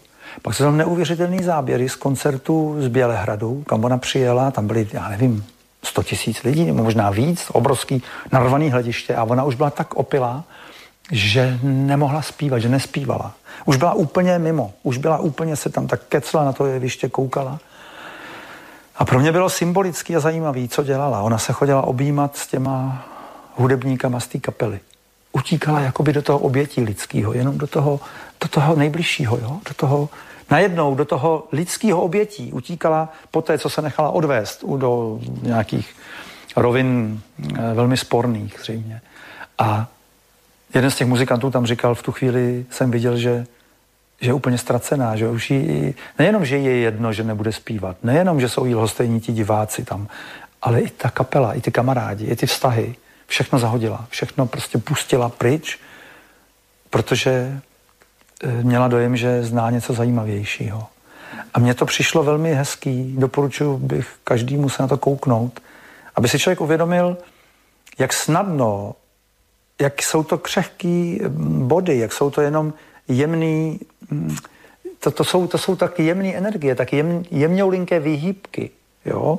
Spíš než hranice bych říkal slovo výhýbky, kdy jako se pohybujete a teď tam je ta výhýbka. Vy, vy, vy buď to jako si řeknete, tak já pojedu tudy nebo pojedu tudy. Jako by někdo řekl, teď, teď si vyber, tady máme dvě cesty, kam chceš jet. A vy z nějakých důvodů podlehnete představě, že nemůžete jít oběma, třeba jako slušný elektron, který by to vzal jako oběma těma škvírama, tak si řeknete, holcem v té hmotě, tak můžu jenom jednou. A tam najednou na té vyhybce se něco stane, že jo? A vy z těch možností určitých, z toho potenciálu, který v sobě nesete, neseme všichni, kteří se rodíme jako lidé tady na tuto planetu, tak najednou z toho obrovského potenciálu nekonečného to zužujeme a zužujeme a zužujeme čím dál tím víc do takový jenom jedný, jakoby bezvýchodný, ku podivu ještě navíc, cesty. Tak to bylo pro mě určitou paralelou a odpovědí na tu eh, současnou situaci. Ta nejapnost už je u někoho, kdo, jak bych to řekl, zneužívá v jistém smyslu toho postavení svého, které má, k tomu, že vynucuje něco, co, na co vůbec e, nemá právo jo, z hlediska. Taky je to taky zajímavé, že ty soudy to schazují, že jo, ta různá nařízení schazují jako nejapná. Já, ne, já, ne, já nemyslím, že by je schazovali jako trapná. Trapný, vy máte pocit, když máte jako si nasadit dvě roušky, nebo tři, nebo pět. Mně se líbil ten člověk, jak udělal ten pokus s těma pěti rouškama, že jo, to je výborný. On si jich nasadil pět a vzal si brýle a dýchnul na ty brýle přes pět roušek a říkal, vidíte, zamlžili se. A to jsou ty aerosoly, které by údajně se měly tady zastavit. To jsou ty aerosily, přes které se jakoby šíří tedy ta nákaza. Tak prosím, pět roušek, dýchnutí, brýle se zamlžily jako bez těch roušek. Jednoduchý pokus, rychlý. Tak pak si připadáte trapně vy jako, ale ta nařízení nejsou trapná, ta jsou nejapná. Já bych chtěl vidět tu smlouvu, kterou má ten stát s tou farmaceutickou firmou. Já si myslím, že nemá být tajná. Já si myslím, že by to nemělo být tajný. Když to je tak zásadní a tak to ovlivňuje životy všech lidí, ať to zveřejněj. Já chci vidět tu smlouvu. Mám podezření, že jsou v ní nějaký divné věci napsané. Pak jsem četl tu smlouvu s tou Albánií, že jo, kterou zveřejnili, kterou teda Albánci vyhodili někam na internet. A tam mě by zajímalo, jestli máme stejnou teda. A jestli máme stejnou, pak už tomu všemu rozumím. Pak ani není se čemu divit, protože to jede podle té smlouvy. Jakoby stát plní zadání farmaceutické firmy. Je to perfektní. Je to vlastně neuvěřitelný. Je to něco, Řeknu vám, ani by se mi nechtělo tomu věřit, proto bych byl rád, kdyby tu smlouvu nám teda dali k dispozici, abychom tato podezření mohli rozptýlit. Teď není nic našího, než prostě ukázat tu smlouvu, abychom viděli, jak to teda je doopravdy. Tak to mi teďka jenom jako takový vzkaz. Požadujme tu smlouvu. Samozřejmě vím, že mi tu smlouvu asi nikdo neukáže, protože jsem viděl toho chlapa, který si ji vyžádal, dostal těch 80 začerněných stránek, že jo? takže dostal, oni mu to nechali si to zaplatit a poslali mu smlouvu, která byla celá začerněná. Takže řeknu vám, v jakým to žijeme světě? Mě vždycky tohle to nejvíc vlastně fascinuje. My žijeme ve světě, kde je spousta věcí tajných. Mě by zajímalo, co mají tajného delfíni co mají tajného mravenci, co mají tajného včely. Mě by zajímalo, jaký tajemství, jako, co tajného mají ty domorodci všichni, jaký tajemství se jako nesmí nikdo dozvědět. To by mě teda opravdu zajímalo. A my máme to jedno tajemství za druhým. Smlouvy máme tajný, obsah smlouvy nesmíte nikomu málem říct. Možná, že by vás mohli i zavřít, kdybyste řekl, jakou smlouvu jste vlastně uzavřel.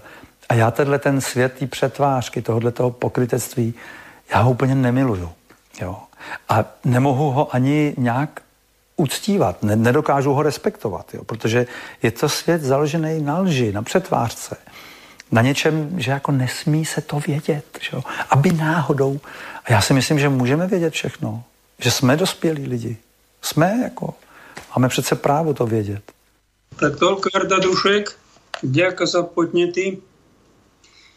Začína nám tu veľmi podivuhodná totalitná spoločnosť po tejto vraj demokracii a bude sa že vraj pritvrdzovať.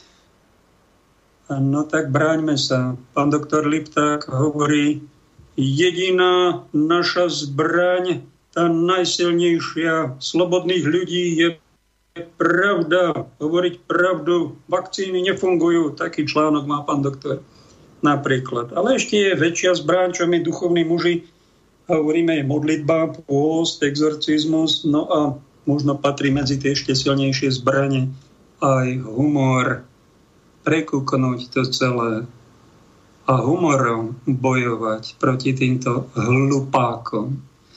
Toto dievčatko na fotke sa pustilo do tej ozbrojenej čaty ktorá je nasadená proti zdravým, normálnym občanom, ktorí sa búria, pretože cíti aj to dieťa a vy ubližujete mojim rodičom.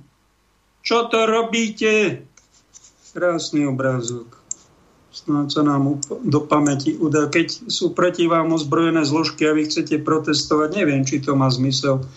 Skorej by sme mali rozmýšľať na inú formu protestu, ako mi povedal Ľubo, možno za chvíľu zavolá telefónom. Hovorím, zavolaj okolo tretie, ak chceš ozvi sa, ak nás počúvaš.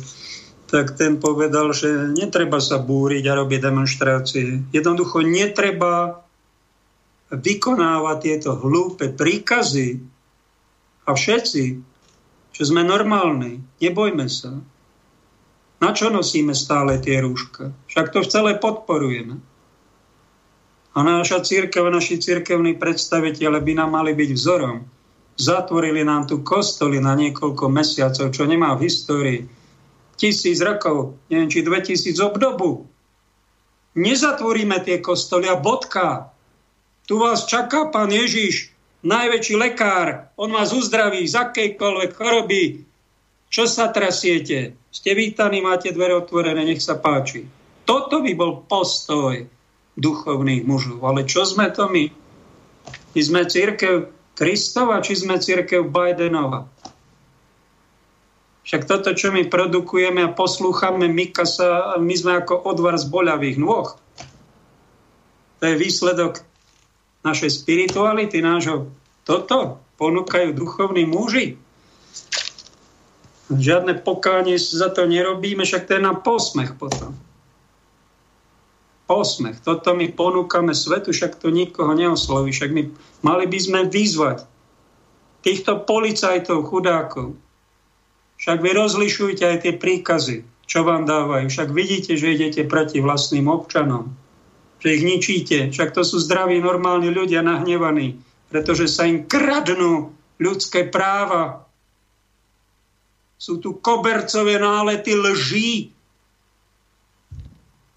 po celej planéte, zneužívanie medicíny, zneužívanie policie, zneužívanie cirkvy, ešte aj pápeža do toho zatiahli.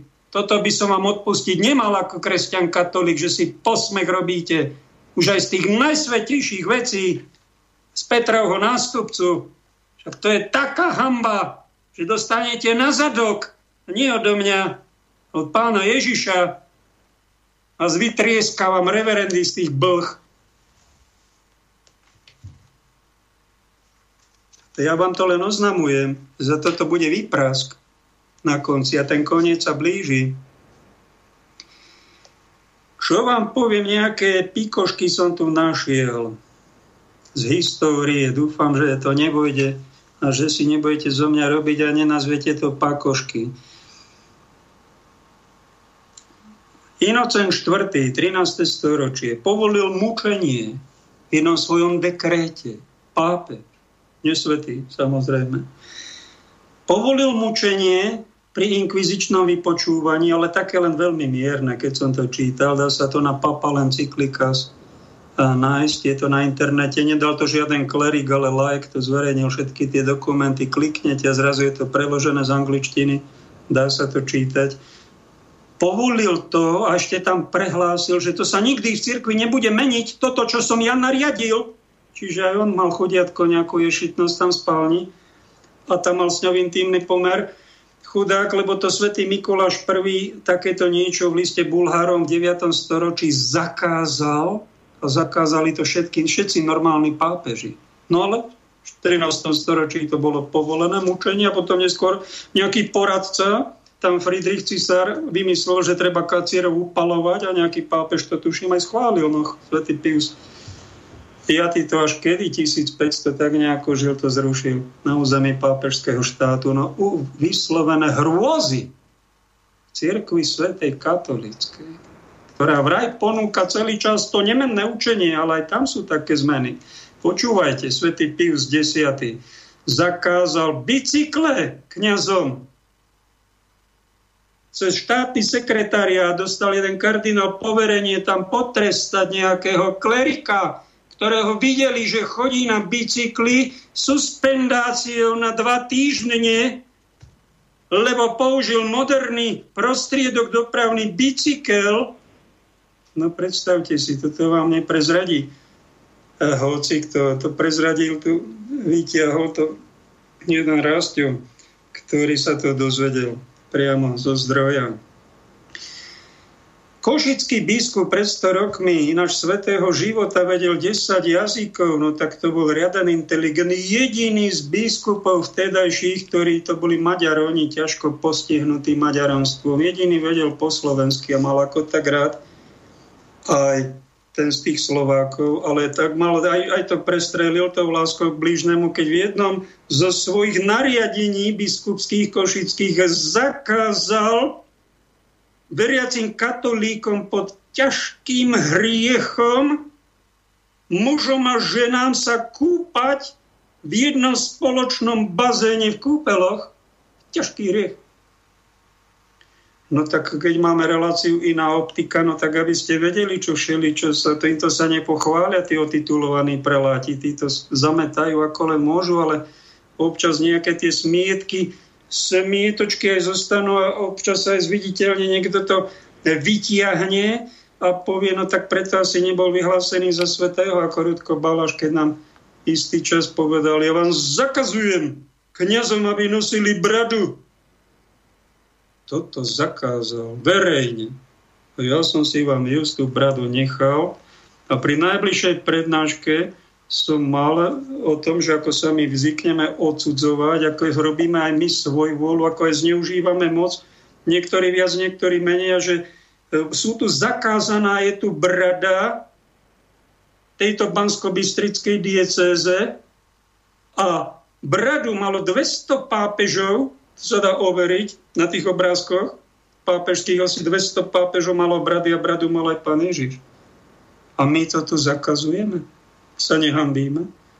No predstavte si, Rudolf sa tak zahambil, to bol ešte z tých prelátov biskupov, čo mali štítku pokory a pozval ma na dovolenku do Prahy, ale nie tej veľkej v Čechách, ale Praha pri Lučenci, to je taká dedinka, tak som tam nejaký čas s ním bol aj s pánom riaditeľom Joškom, pozdravujem ho, snáď ma počúva a normálne prvý deň sa mi ospravedlnil v lese a povedal mi, že teda prepáč Pavel, tými bradami som to prestrelil a brada bola oficiálne povolená v Dansko-Bystrickej diecéze odvtedy. To, to, to predstavte.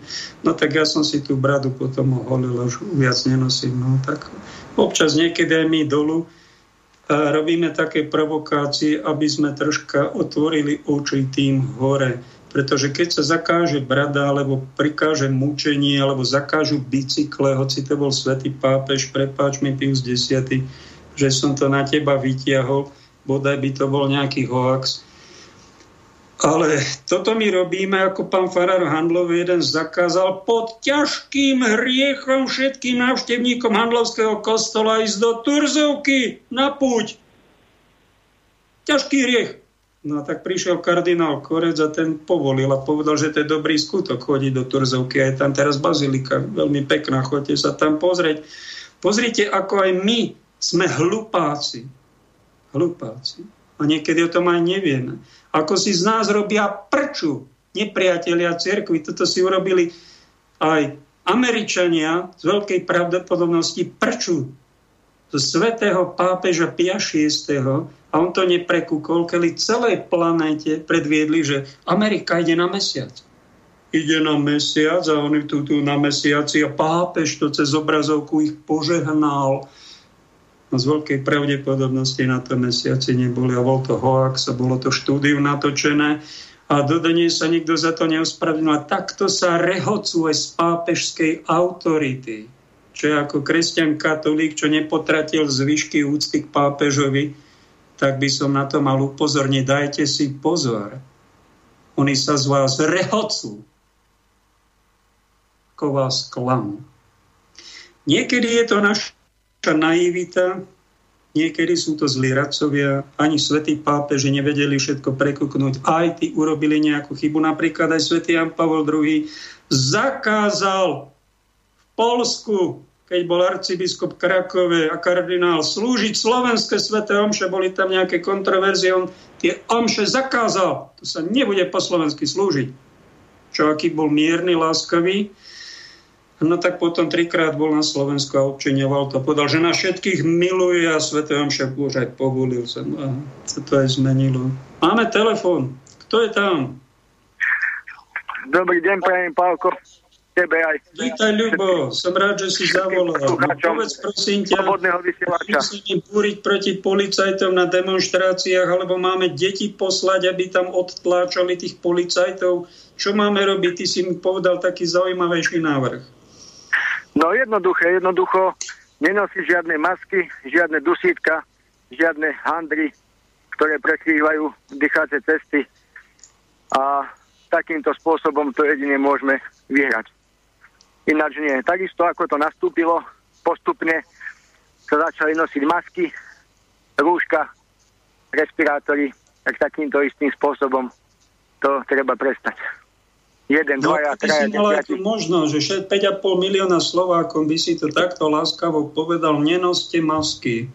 Od áno, zajtra. Áno. Prikazujem áno. vám to. Myslíš si, že by ťa Slováci posluchali? No, ja si myslím, že hej, pretože dýchanie ako také je prirodzené, nie? A nebudeme sa predsa dusiť pod ako handrou. A jednoducho, žiadna handra ťa neochráni pred takým vírusom nebezpečným. Takže Posledne v Lidli som bol, prišiel SBS Karpáne, dajte si tú rušku, máte ho pod nosom. Tak som si ho dal, aby som nakúpil, ja som taký miernejší nejako ty. No a ja potom som, som odchádzal z Lidla a videl som, aký je vyčerpaný ten SBS kar chudák, že toto musí celý deň robiť chudáci. Ja som tu na pár minút, ja to vydržím, ale vy toto celé dni musíte znášať. Takto vás mučia a vy to poslúchate. Ale on je, on je chudák aj vyčerpaný z toho, lebo roznáša negatívnu energiu do, do ľudí príkazmi, krikmi a musí a daj si a keď nedáš, nenakúpiš, pošlem ťa za policajtami, dostaneš pokutu alebo policajtov. Ja sa smejem akože na tom úplne to je celé zle, Pálko, celé zle. Treba jednoducho to začať nenosiť, hotové, vyžizené. Jeden, dvaja, desiatí, 20, 150 a už to potom pôjde. A čo urobia s väčšinou, keď to nebude nikto mať? No čo urobia? No nič jednoducho neurobia nič. Nemôžu každého zavrieť, ani pokutu im dať, ani do obchodu nepustia, ani nič. Ani do autobusov, ani do vlakov. Jednoducho všetko to bude fungovať takisto ako predtým. Je treba to nosiť a od tade treba začať a každý jeden musí začať od seba. Netreba sa báť. Rozumný postoj, len budeme menšine. Jeden zo sto možno bude chcieť robiť toto, čo nám odporúčaš. Porad nám, hrozí nám tu vakcinácia, hoci Európska eh, Európsky parlament odhlasoval, že očkovanie musí byť dobrovoľné. Predsa sú tu jednotlivci, ktorí nám natláčajú, že musíme byť vakcinovaní a začína sa s vyhadzovaním z práce a počul som, že aj kňazi už riešia, čo urobíme, keď nám biskupy nariadia vakcináciu a pôjdeme na úrad práce. No, čo to znamená, že musíme? Čo majú robiť? No čo to znamená, že musíme? Nemusíme nič, musíme jedine zomrieť, aj to len vtedy, keď príde náš čas. A tým, že sa dáme zavakcinovať, zaštepiť, alebo vysvetlíte si to ako chcete, jednoducho tým budeme utekať smrti iba do náručia, čiže oproti. Prirodzený put seba zachoviť človeka je jednoducho čím viac rokov sa dožiť zdravý v pohode a oddialiť si tú smrť. Ale toto je práve naopak. Ľudia, ktorí sa zavakcinujú, zaštepia, neviem, že všetci, jednoducho utekajú smrti napred. Takže každý máme vlastný rozum a rozhodujeme o vlastnom zdraví každý sám. Nikto ti nemôže nič nanútiť. To je proti ľudským právam, proti zákonom prírody, proti ľudskosti, proti všetkému. Ja neexistuje ani ruško, ani respirátor, ani vakcinácia, nič. A každý nech si vypráva, čo chce. Hotovo. Vieš, to no, každý musí od teba začať. chlapa, človeče, no. takých chlapov tu veľa nemáme hoci sme a nikto má, a nikto má ale sme takí umiernenejší a jeden kňaz mi vieš, čo povedal. Ja potrebujem 1200 eur na mesiac a ja si na tú vakcínu pôjdem, lebo ja prácu takú nezoženiem. Kvôli tomu, že potrebuje 1200 hoci plat kniaza 400-500 eur, tak, mu, tak som si pomyslel na to je riadne lakomé hovedo ten potrebuje 1200 eur a ja inteligent som sa zachoval ako primitív na pár minút, ale som z toho vytriezol, keď mi povedal, že to nepotrebujem pre seba, ale som namočený do dlho mojej babičky, a aby ľudia, tá moja rodina neprišla od strechu nad hlavou, musím si zháňať peniaze, aby som takýto úver, no teda, prepáč, to ma nenapadlo, no aby ste vedeli, že aj kniazy nie sú všetci lakomci, aj takýto, čo no. takto reagujú. No, no, ale to je všetko choré a stresné predať alebo riskovať zdravie za 1200 eur, ani keby dávali 12 200, ani 128 200, ani 1 milión 200 tisíc, tak si to pichnú nedám. Ja mám svoju hrdosť a čest a vážim si svoje zdravie, som zdravý a e, základom zdravého, e, teda fyzického zdravia je predovšetkým zdravý duch, zdravé, zdravá duša, zdravý rozum. Ak toto ľudia majú na, na, napadnuté, tak jednoducho dajú sa zaštepiť, dajú sa zavakcinovať, predajú svoju dušu, predajú svoje zdravie, predajú všetko.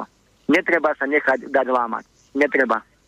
No Treba teraz sa zastanem tých očkovaných, ktorí no? sú zodpovední, počúvajú pápeža v tejto oblasti aj odborníkov mainstreamových a teda sa zavakcinujú, pretože oni sa chránia proti vírusu a, a nás považujú, že sme veľmi nezodpovední a treba nás potrestať nejakými detenčnými tábormi a začne to tak, že vraj že vyhadzovanie z práca, možno to bude pokračovať, že ani do potravín si nebudeme môcť nakúpiť potraviny, nebudeme zaočkovaní, no tak tí, čo sú očkovaní, nám vlastne urobia skutok milosrdenstva, že nakúpia a že nám tie potraviny dajú, aby sme prežili. No bodaj by to bola stranda, čo možno, Ale možno, že aj tak, ale, ale uh, budú určite existovať potraviny, alebo kde sa bude dať nakúpiť, čo je pre, pre neočkovaných. Hej? Keď sú aj také, tak budú aj také. Prečo by mala byť jedna skupina ľudí diskriminovaná a druhá nie? Prečo by mal byť takto zvýhodnený a ďalší potúpený? Takisto ako budú potraviny, e, teda vstup pre očkovaných, tak, takisto budú ľudia, alebo súkromníci, alebo skrátka teda podnikatelia, ktorí budú predávať potraviny len nezaočkovaným. Niekto by mal zaveliť a veliť týmto neočkovaným občanom, keď toto príde medzi nás takýto umelý klin, aby nás rozoštvalo, trestalo zdravých ľudí. Bože, čo na to povieš, že šéf firmy Sedita, ktorá vyrába horálky, povedal, nezaočkovanci, vy nezodpovední občania, sedte všetci doma, iba zaočkovaní môžu chodiť, kde sa im zachce mnoho ľudí prestalo kupovať kvôli tomu horálky. No, čo a ja by som na to povedal? z nich, hoci som horálky dosť často kupoval. No čo by som na to povedal? No ten človek nemá zdravý rozum predovšetkým. To je celé. Tam to pramení všetko. Tam a on, si, on, on si o nás myslí, že my sme tí, čo nemáme zdravý rozum. My sme tí sebci. Ako to rozlišíme? Kto tu dá? Myslieť si, myslieť si môže, kto ste, čo chce, ale pravda vždy len jedna. A tá pravda sa postupom času jednoducho vykryštalizuje a vyjde na svetlo Božie. A to príde. Či to príde za týždeň, alebo to príde za rok, alebo za pol, alebo neviem za koľko. Ale príde to. A pochopia, tí, a pochopia to aj tí najväčší tupci, čo sú. A tí už, ktorí to nepochopia, tak bohužiaľ, no. Tam už komu není zúradano, vapať cene koupí. Prečítam vám jedno zaujímavé svedectvo od Vladimíra, ktoré mi poslala sestra Marta z Bratislavy. Počúvajte všetci, ak pripustíme, že štát má právo nariadiť očkovanie, na ktorého základe zomrie čo len jeden jediný človek, automaticky pripúšťame, že štát má právo zabíjať svojich občanov. Ak no, pripustíme, že štát má právo nariadiť očkovanie, na ktorého základe niekomu zostanú trvalé následky, čo len jednému jedinému občanovi, automaticky sa tým pripúšťa, že štát má právo robiť zo svojich občanov invalidov. Prosím všetkých, ktorí si myslia, že štát má právo nariadiť očkovanie, aby sa sami spýtali seba, či dokážu toto svoje vyjadrenie doviesť do takýchto dôsledkov. Vladimír Gunda. Ďakujem za názor. Má to tu 22 zdieľaní, 23 komentárov. Čítal som to aj ja, som to postrehol tam. Ale vieš, čuduje sa, keď Zúza povie, že žijeme alebo budeme žiť v štáte, v ktorom sa nebudú báť ľudia zomierať. To je čo za demenciu? Toto ano, to povedala prorocky. Pani Madekinka. Povedala. Áno, čo je toto za demenciu? Toto nech mi takto vysvetlí, lebo ja už som asi mimo reality, lebo toto, keď povie hlava štátu, tak prepáč, okamžite odstúpiť, mo- momente hneď za minútu opustí kreslo, čau, čau. To čo je toto? To, to sme sa čoho tá, tá, tá sa preslávila, že sa zaujíma o Afganistán. Tam je narušená stabilita, ktorá ohrozí všetkých nás, aj naše hodnoty euroatlantické. Potom e, sa ozvala, že Bielorusku sa pošliapavajú ľudské práva, je tam diktátor. No a potom aj v Číne napomenula celú tú čínsku komunistickú vládu, že tam robí nejaké bezpráve, tak ju trápi Čína, Bielorusko, Afganistán. Ale to, že sa tu pošliapávajú no, no, práva to Slovákom, to chcem povedať. To, to moc netrápi tú našu baculku. To chcem povedať, že predovšetkým, že predovšetkým by sa mala zaujímať, čo sa deje tu na, u nás, tu na u nás a keď jej ostane dáky rok života do dôchodku, lebo to nevyrieši, tak potom sa môže zaujímať, kde sa čo deje v Afganistane a tak ďalej a tak ďalej. V prvom rade je prezidentka hlava štátu Slovenskej republiky a mala by sa zaujímať, čo sa deje tu a nie čo sa deje inde. Takže to už je celé zle. Vieš, čo na to poviem? To, keď no, mám možnosť... Táto princezna Palácová, niekto by ho mal napomenúť, Štefan Mordel kňaz to urobil, tak by mali byť aj nejaké vyššie poschodia, mali by sa ozvať, že si neplní svoje pracovné povinnosti, ale robí medzinárodnú nadprácu. No, no, to je tu celé zle. To je tu celé zle a môžeme len dúfať a čakať a pričiniť sa najmä tým, aby tu bolo lepšie, že jednoducho budeme slobodne žiť bez rúšok, bez masiek a budeme si každý i svojho cestovanie tou cestou, čo ti oni diktujú, prikazujú, zakazujú nejakými spôsobmi, že nepoješ do obchodu, alebo te vyhodíme z práce, alebo čo. To je len bu, bu, bu, to je všetko zastrašovanie. Všetci to musia jednoducho začať a vtedy sa to všetko rozbehne, aby to bolo na tom mieste, kde aj má byť. Ináča cesta tam není. Teda táto Ako si dosť prísne bol na nášho ex-pána riaditeľa biskupského úradu Jozefa, ktorý napísal toto. Taká istá logika. Ak štát neurobi opatrenia na zabránenie pandémie, automaticky pripúšťa zbytočné umrtia. Má na svedomí umrtie tisícov, ako to hlása opozícia. Viac ľudí umiera na COVID ako na očkovanie, ktoré sa ukazuje, že pomáha stopnúť pandémiu. Odkazuje ti s výkričníkom kňaz Jozef. A ty si tu bol, joj, taký prísny na neho. Nechceš to nejako zmierniť? Všetko to je biznis uh, farmaceutického priemyslu. Všade ide on o peniaze. To je celé. Tam jednoducho ľudia to pochopia, ako som povedal, časom. Lebo časom tá pravda vyjde na javo a nie je akákoľvek. Nie je akákoľvek. A vždycky prišlo na moje slova. František má krásne výroky uh, za obranu chudobných, alebo Povedal napríklad aj to, že korupcia je rúhanie, veľmi zaujímavá veta, odvážna. Korupcia je rúhanie, ale vôbec nespomína to, že nejaký Pfizer alebo nejaký Gates nešťastný, oni dávajú miliardy, aby mali 20 krát väčšie zisky a platia aj miliardové pokuty. Pfizer, tuším, zaplatil nejaké 4 miliardy na pokutách, lebo sa zistilo, že podpláca lekárov, podpláca politikov, podpláca média, aby mali prašivé zisky a naše vlády majú tajné dohody s týmito farmafirmami a my o tom aj nevieme, ako Jarda Dušek povedal, čo tam v tých... A že tam je nejaké obchodné tajomstvo. No na jeden, jeden reholník mi ukázal normálne, čo to je obchodné tajemstvo, že očkovaní vysielajú e, nejaké mikrovlny do mobilu a Bluetooth to chytá, normálne je tam ten kód. Ja som to no, nechcel veriť a to je normálne realita. On mi to ukázal, potvrdil, že očkovaní ľudia, toto nejaké čipy číselné tam už tu nachystané. Áno, čipy, presne tak. Toto je začiatok konca. Presne tak. A všetko to ide postupne. A my toto propagujeme, toto korupcia není. Tieto, tieto podpora týchto zločincov nadnárodných, týchto chrapúňov, čo sa rehocú na tom, ako roztrúsili vírus a ako z toho natláčajú cez vlády, zneužívajú politiku, e, medicínu, zneužívajú všetko a my im pritakávame, ako keby sme a ako keby sa nič nedialo. Poďme podporiť, poďme sa zavakcinovať a poďme no, ale... si pocestovať. No, no, sme, my, sme my príčetní, sa spýtam, tie demencie, alebo čo je toto? No, ale väčšinou ich pritakáva pod nátlakom. Pod nátlakom, vieš. Pod nátlakom. Že nepustíme ťa do obchodu, lebo ťa vyhodíme z práce, lebo ti dieťa nezoberieme do školy. Jednoducho to je pod nátlakom. Dobrovoľné násilu im, im pritakáva.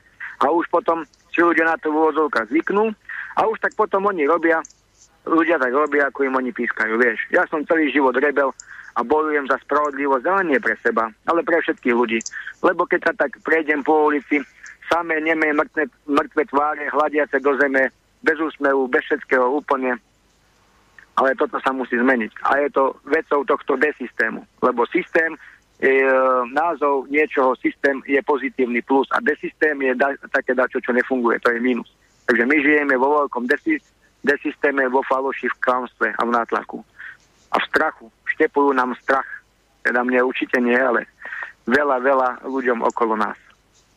Ja mám v tom jasné od začiatku.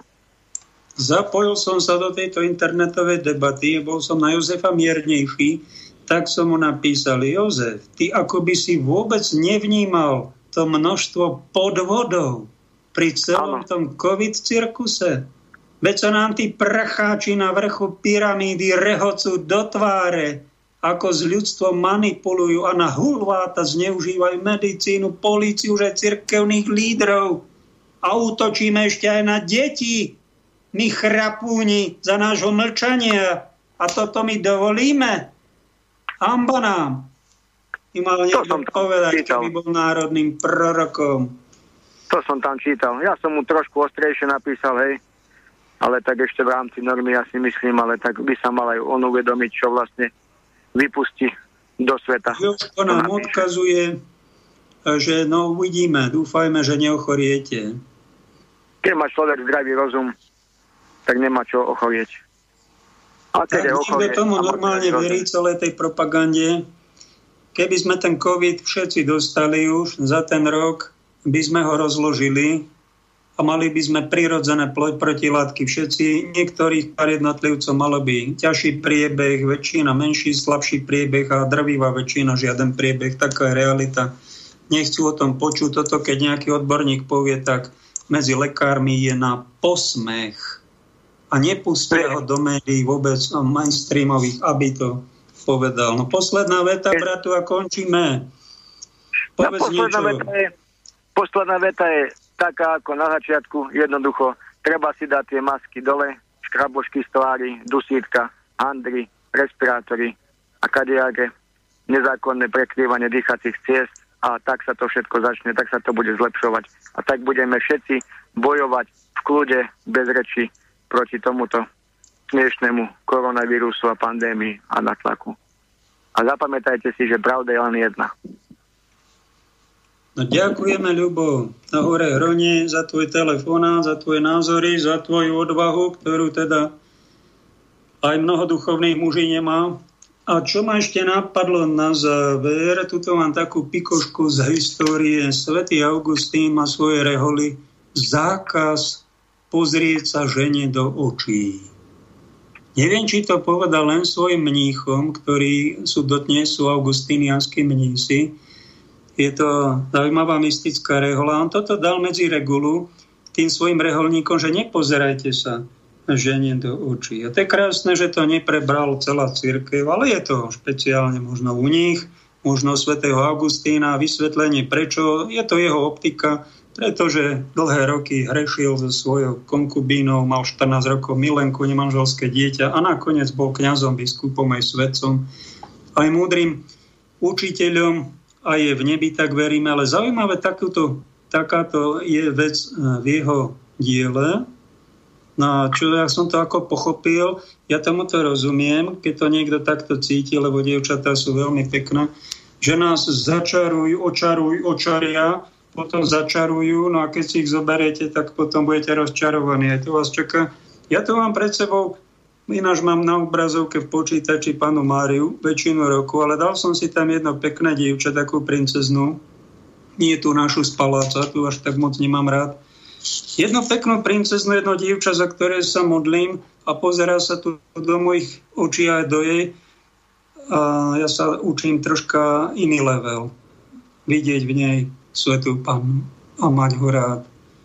Toto mi duch Boží dal, v tomto sa trénujem, není to ľahká škola, je to taký výstup tatranský na taký veľmi zaujímavý štít, ak to zvládnem, neviem, ale možno vám to dávam ako inšpiráciu mať jednu optiku, jeden názor aj ten druhý. Ak je zdravá spoločnosť, zdravá církev, tak vždy bolo niečo ortodoxné a heterodoxné a nemlátilo sa to, ale jeden s druhým ten názor koexistoval. Raz boli pri moci jedný, raz druhý. A hlavná vec, zachovajme si úprimnosť a nežíme život niekoho iného, ale ten svoj. Ďakujem za počúvanie, pekný zvyšok dňa.